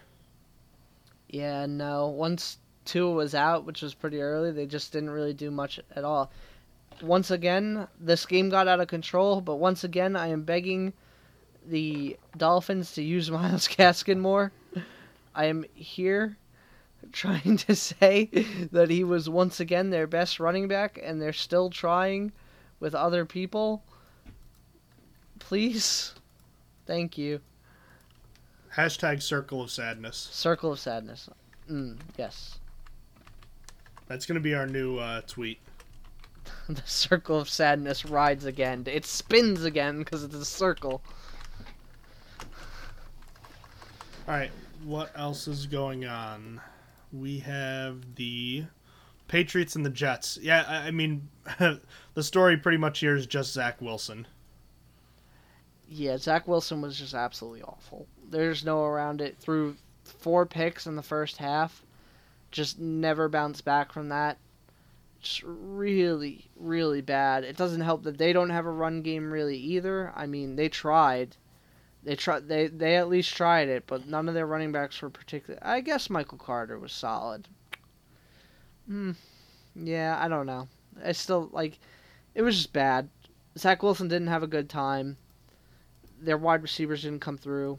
Like Corey Davis had a really really bad day.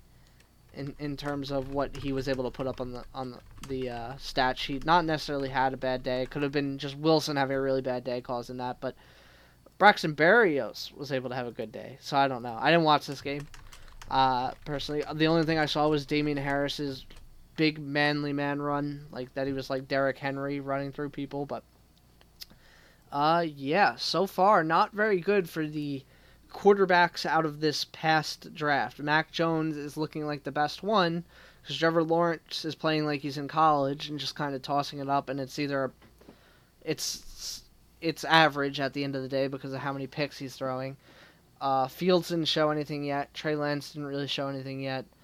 Uh, Zach Wilson has been bad, and Cheeks. I that's it. That, I, Davis Mills, we're gonna find out about next week. And oh, I guess we're gonna find oh, out we about already Fields. know. Yeah, we already know. But Fields, we're gonna find out about next week too.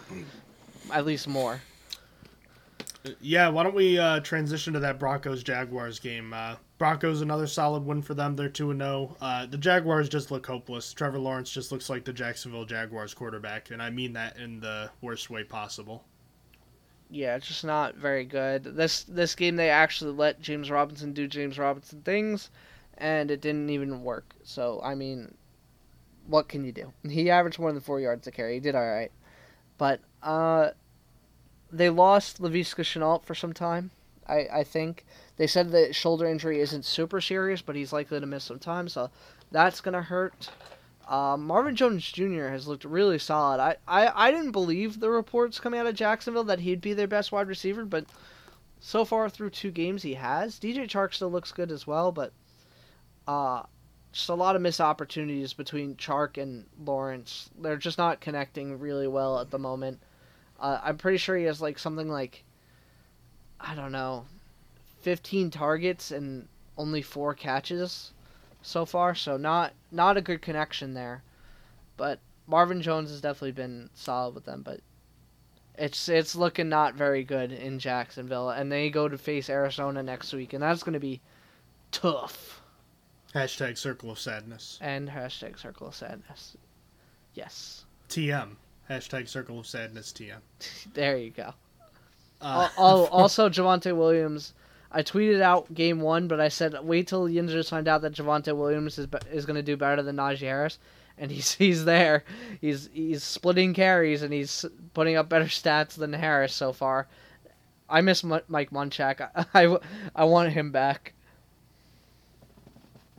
Oh, for sure. Uh, tough, tough scene. Hashtag Circle of Sadness. Uh, Philadelphia Eagles lost to the 49ers, who won on the road 17 to 11. There wasn't much that I saw from this game, probably because there wasn't much going on. Uh, I don't really have much to say, to be honest with you.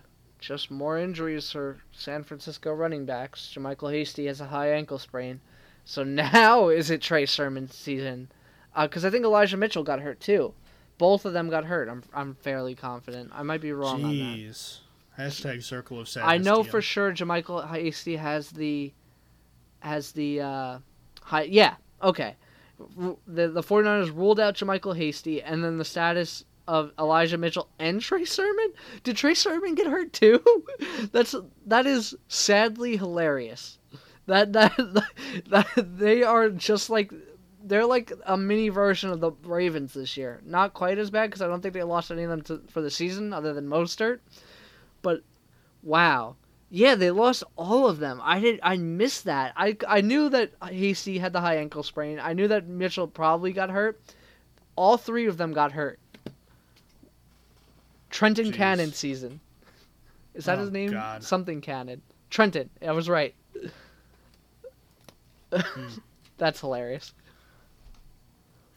Uh, what would have been my pick lock of the week and what was my lock of the week turned out to be the exact opposite. Never trust a divisional game. The Panthers defeat the Saints 26 to 7 and the famous Jameis Winston turnover bakery has reopened for business. Yeah, classic. I knew it couldn't stay closed forever. It, even though it looks like it after week one. Uh, where else? I didn't see really any of the four o'clock games, so these are all going to be pretty much you. Okay, so uh, I'll start with the Tennessee and Seattle game. That game was actually really good. I mean, it looked like Seattle was gonna kick them in the butt from the beginning. I they went to halftime and it was twenty four, I think. Nine? It was twenty four nine or twenty four six. I'm pretty sure it was twenty four nine, but uh, then the as the Titans typically do, got better as game went on because Derrick Henry gets better as the game goes on because he doesn't tire and he just absolutely wears down defenses.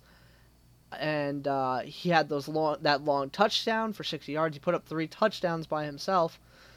Um, but I think the biggest news coming out of this is that is there a new wide receiver two in Seattle? Freddie Swain, My man had the second most receiving yards and five catches, one less catch than DK, but more effective, and he had a touchdown catch. You tell me, is there is there wide receiver controversy in Seattle?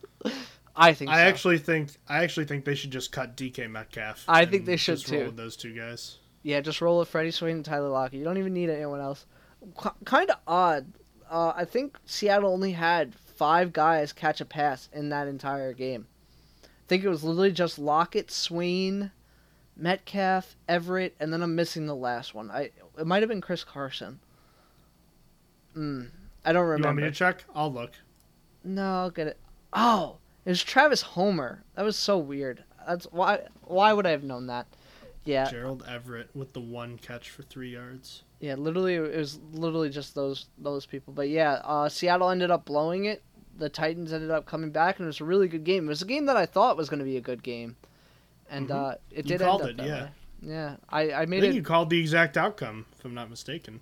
Pretty much. I think so. I think I literally said it's going to be a comeback victory for Tennessee, and they're going to bounce back in this game. I, I definitely said they were going to bounce back. I don't know if I said it was a comeback victory, but so on and so forth. So that I, I just wanted to start there. Cowboys at Chargers. I saw very little of, but I did see that Tony Pollard is lit and better than Ezekiel Elliott, and I'm waiting for the Cowboys to admit the same and admit their mistakes of paying a running back, as most teams that pay a running back have to do eventually. Probably not this season, but uh, I'm nervous. well, what are you nervous about? Well, because I I picked up Tony Pollard for this exact reason because I knew he would be, but I just don't know if Dallas is gonna commit to it or not. So I don't, like don't know what to do with him.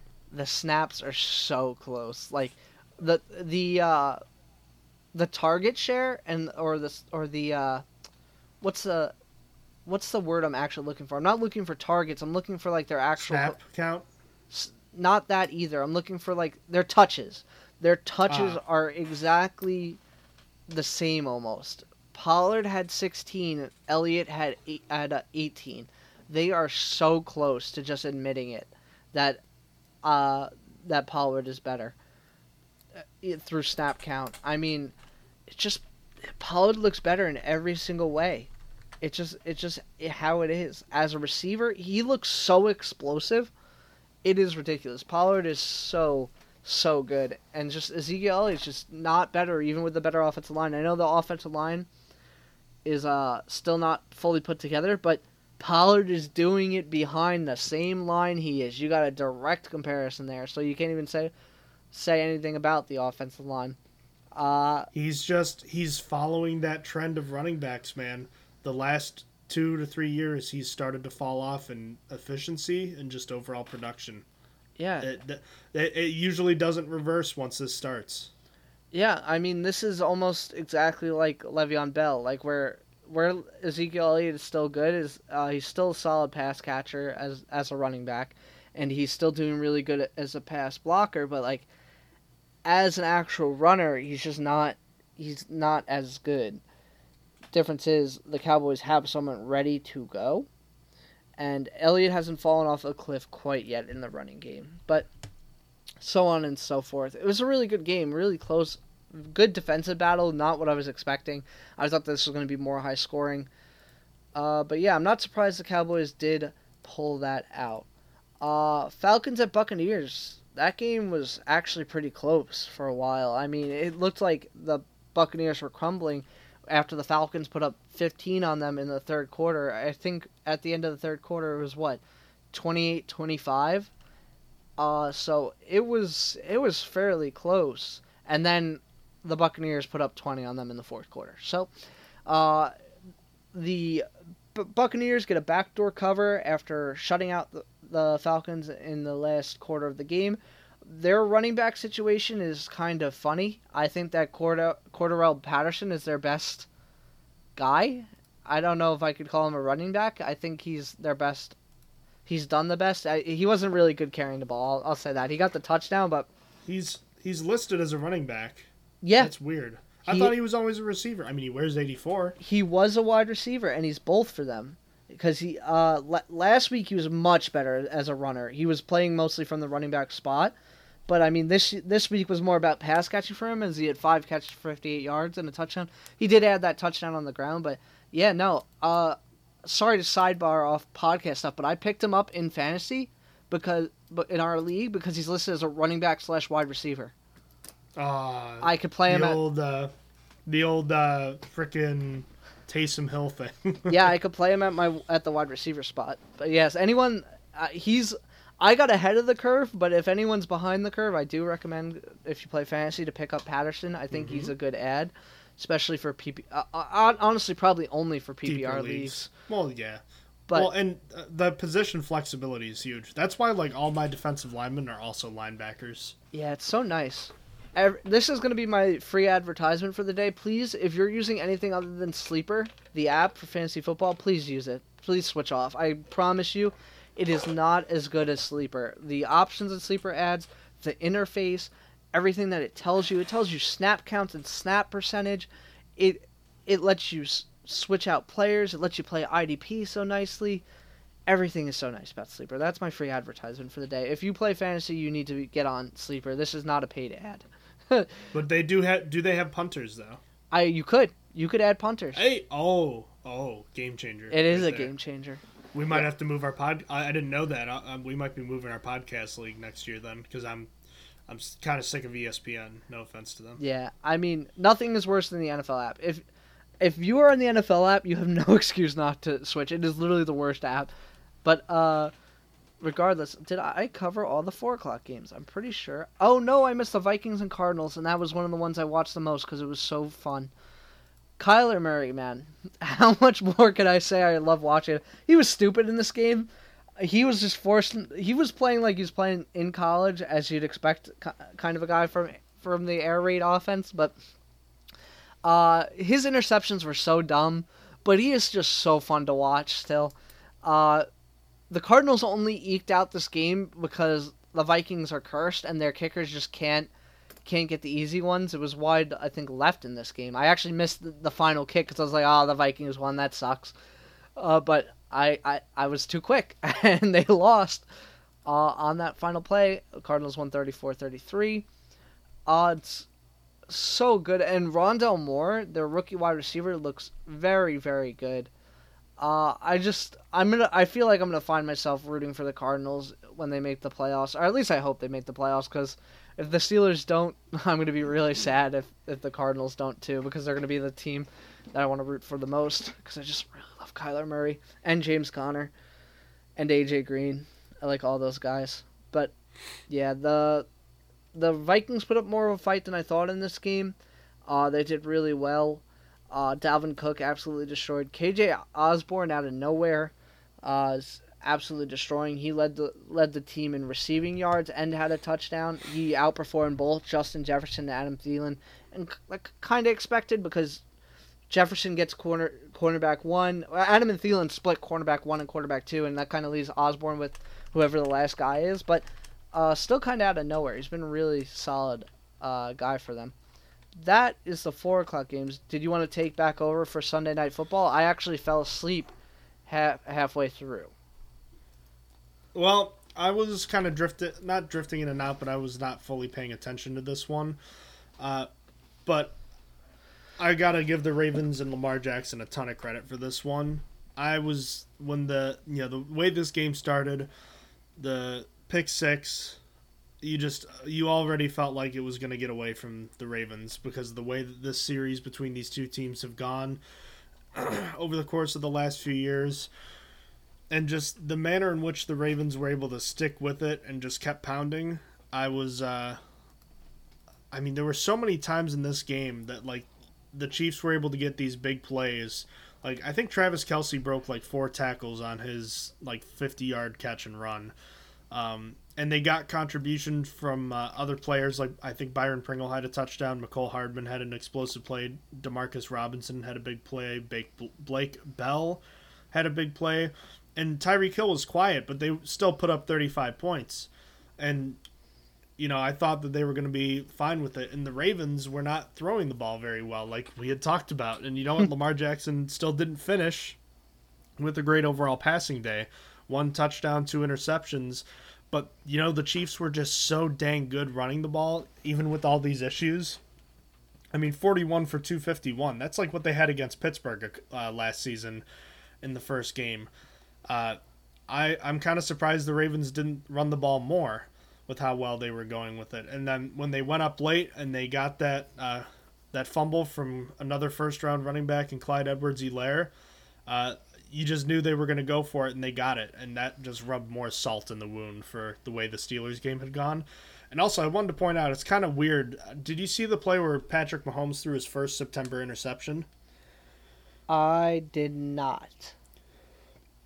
So it was one of those plays where like he's falling sideways and makes like a ridiculous throw that always gets completed. Like the plays that never should work always work for him. It Mhm. finally didn't work this time.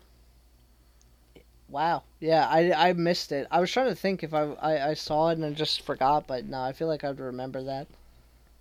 This is a big time win for the Ravens, and I I still don't really doesn't really change the way I feel about them as far as them being a good team with a ton of injuries that will be in it this year, but probably won't have a big impact on the whole season. I I think it does tell me more about how I feel about the Chiefs, and I feel like they are a pretty flawed team. Uh, and defensively, they might turn it around, but if things keep going as is, they're no better than the 2018 team that lost to the Patriots in the championship game. Yeah, I mean, it feels good. If anything, what this game told me is that the AFC is wide open this year more than in previous years. Like last year, I felt like the Chiefs did were just better than Buffalo. This year, it's like, well, the Steelers beat Buffalo, the Ravens beat the Chiefs, uh, Raiders beat both the Steelers and Ravens, and it's not always like trans uh translated trans. Wow, I can't say that word. It's not a property where you could just move it over. Uh, but like the AFC is wide open. Like if if the Ravens could pull that out, as injured as there are, what team can't beat the Chiefs? Their defense is just that bad. It's just it's it is a heavy task to put up that many points as much as the Chiefs did. But the Buccaneers also showed that hey, there is a possibility to stop this offense. There, it's not very easy. It's not going to happen very often. I mean, we had never seen the Chiefs put up that little points ever, but there is a pot. We have been shown that they have an Achilles heel. The Chiefs, they are there, and I, despite the Bills lost us in the first week, I still think highly of them. I still think they're going to be in the playoffs just like everyone else. Um, I think the AFC is very open this year. And then uh, the last game of the week, the Lions and Packers. The Packers get out to a 35 to 17 lead later on in the game, but it was really close in the first half. Detroit actually ha- holding the lead going into halftime. Did you see any of this one? I did. That was almost cataclysmic for. Did for you? Did you? Packers. Sorry, uh, I'm sorry, but uh, I was gonna ask if you saw the uh, Manning broadcast, if that's how you were watching it, because I that's did what I not. watched. That's how I've, I I've been up watching the it. free streams. Uh, they don't have the Manning version of it. No, they just have the game. Hmm. It is interesting. I would recommend it. It can be a bit distracting though, because you kind of focus more on them and the guests. I appreciate what they're doing with the guests, but it feels like a kind of throw thing, kind of like mixes up the rhythm. But I understand why they do it. But, anyways, and as far as this game goes, yeah, Detroit came out and played really well to start this game.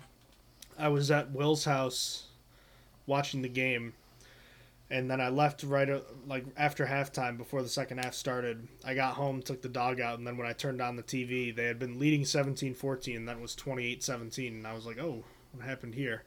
And then the Lions just completely disintegrated in front of us. Yeah. And uh, yeah. I don't think highly of the Packers half. right now. It was a good first half, but I don't think highly of the Packers right now. Aaron Rodgers went on the Pat McAfee show today and slammed his critics, but uh, I'm uh, I'm not convinced yet. Yeah, I'm not I'm not quite sure on how I feel about them. Like it's hit or miss. Like I feel like they might actually be a bad team, but disguised as I don't know. It was a division game. It's so hard to tell. They uh, they obviously Mhm. got their breaks beat off by the Saints. Who Uh, lost to the Panthers? yeah, and that's another thing where it doesn't always directly translate. You'll see one big win, and then the Steelers will beat the Bills, and then they'll lose to the Raiders. Such is life. But uh, I I don't know how I feel about the Packers yet. I've always traditionally hated them, So I'm trying to leave my bias out of it because I always thought they were overrated. Then Aaron Rodgers had an MVP season. I'm like, fine, I was wrong, and they still lost, but like they didn't go anywhere. But don't know. Gonna gonna wait and see. Also, for all the dumping everyone took on Jared Goff this past year, after the Rams collapse last year, uh, he's not too bad right now. I don't think he's as bad as everyone likes to think he is. No, and he's only got Hockenson, and I say only when Hockenson's looking really solid. He's looking like he's adding to like it used to be a top three tight end conversation. He's like entering like oh, there's four really good tight ends now because he's just looking so good. But that's the only thing he's got. it. What? I just said I knew it. He was my, of all the players we've looked at over the past five years, he's still my favorite. He was really cool. That I can't believe him and Noah Fant played together. And Fant is good too, just not not at that level quite yet. hmm Oh, And and, he- they played with George Kittle too. Oh my god. Yeah. Iowa tight ends, man. I Always look for Iowa tight ends every year. Jesus.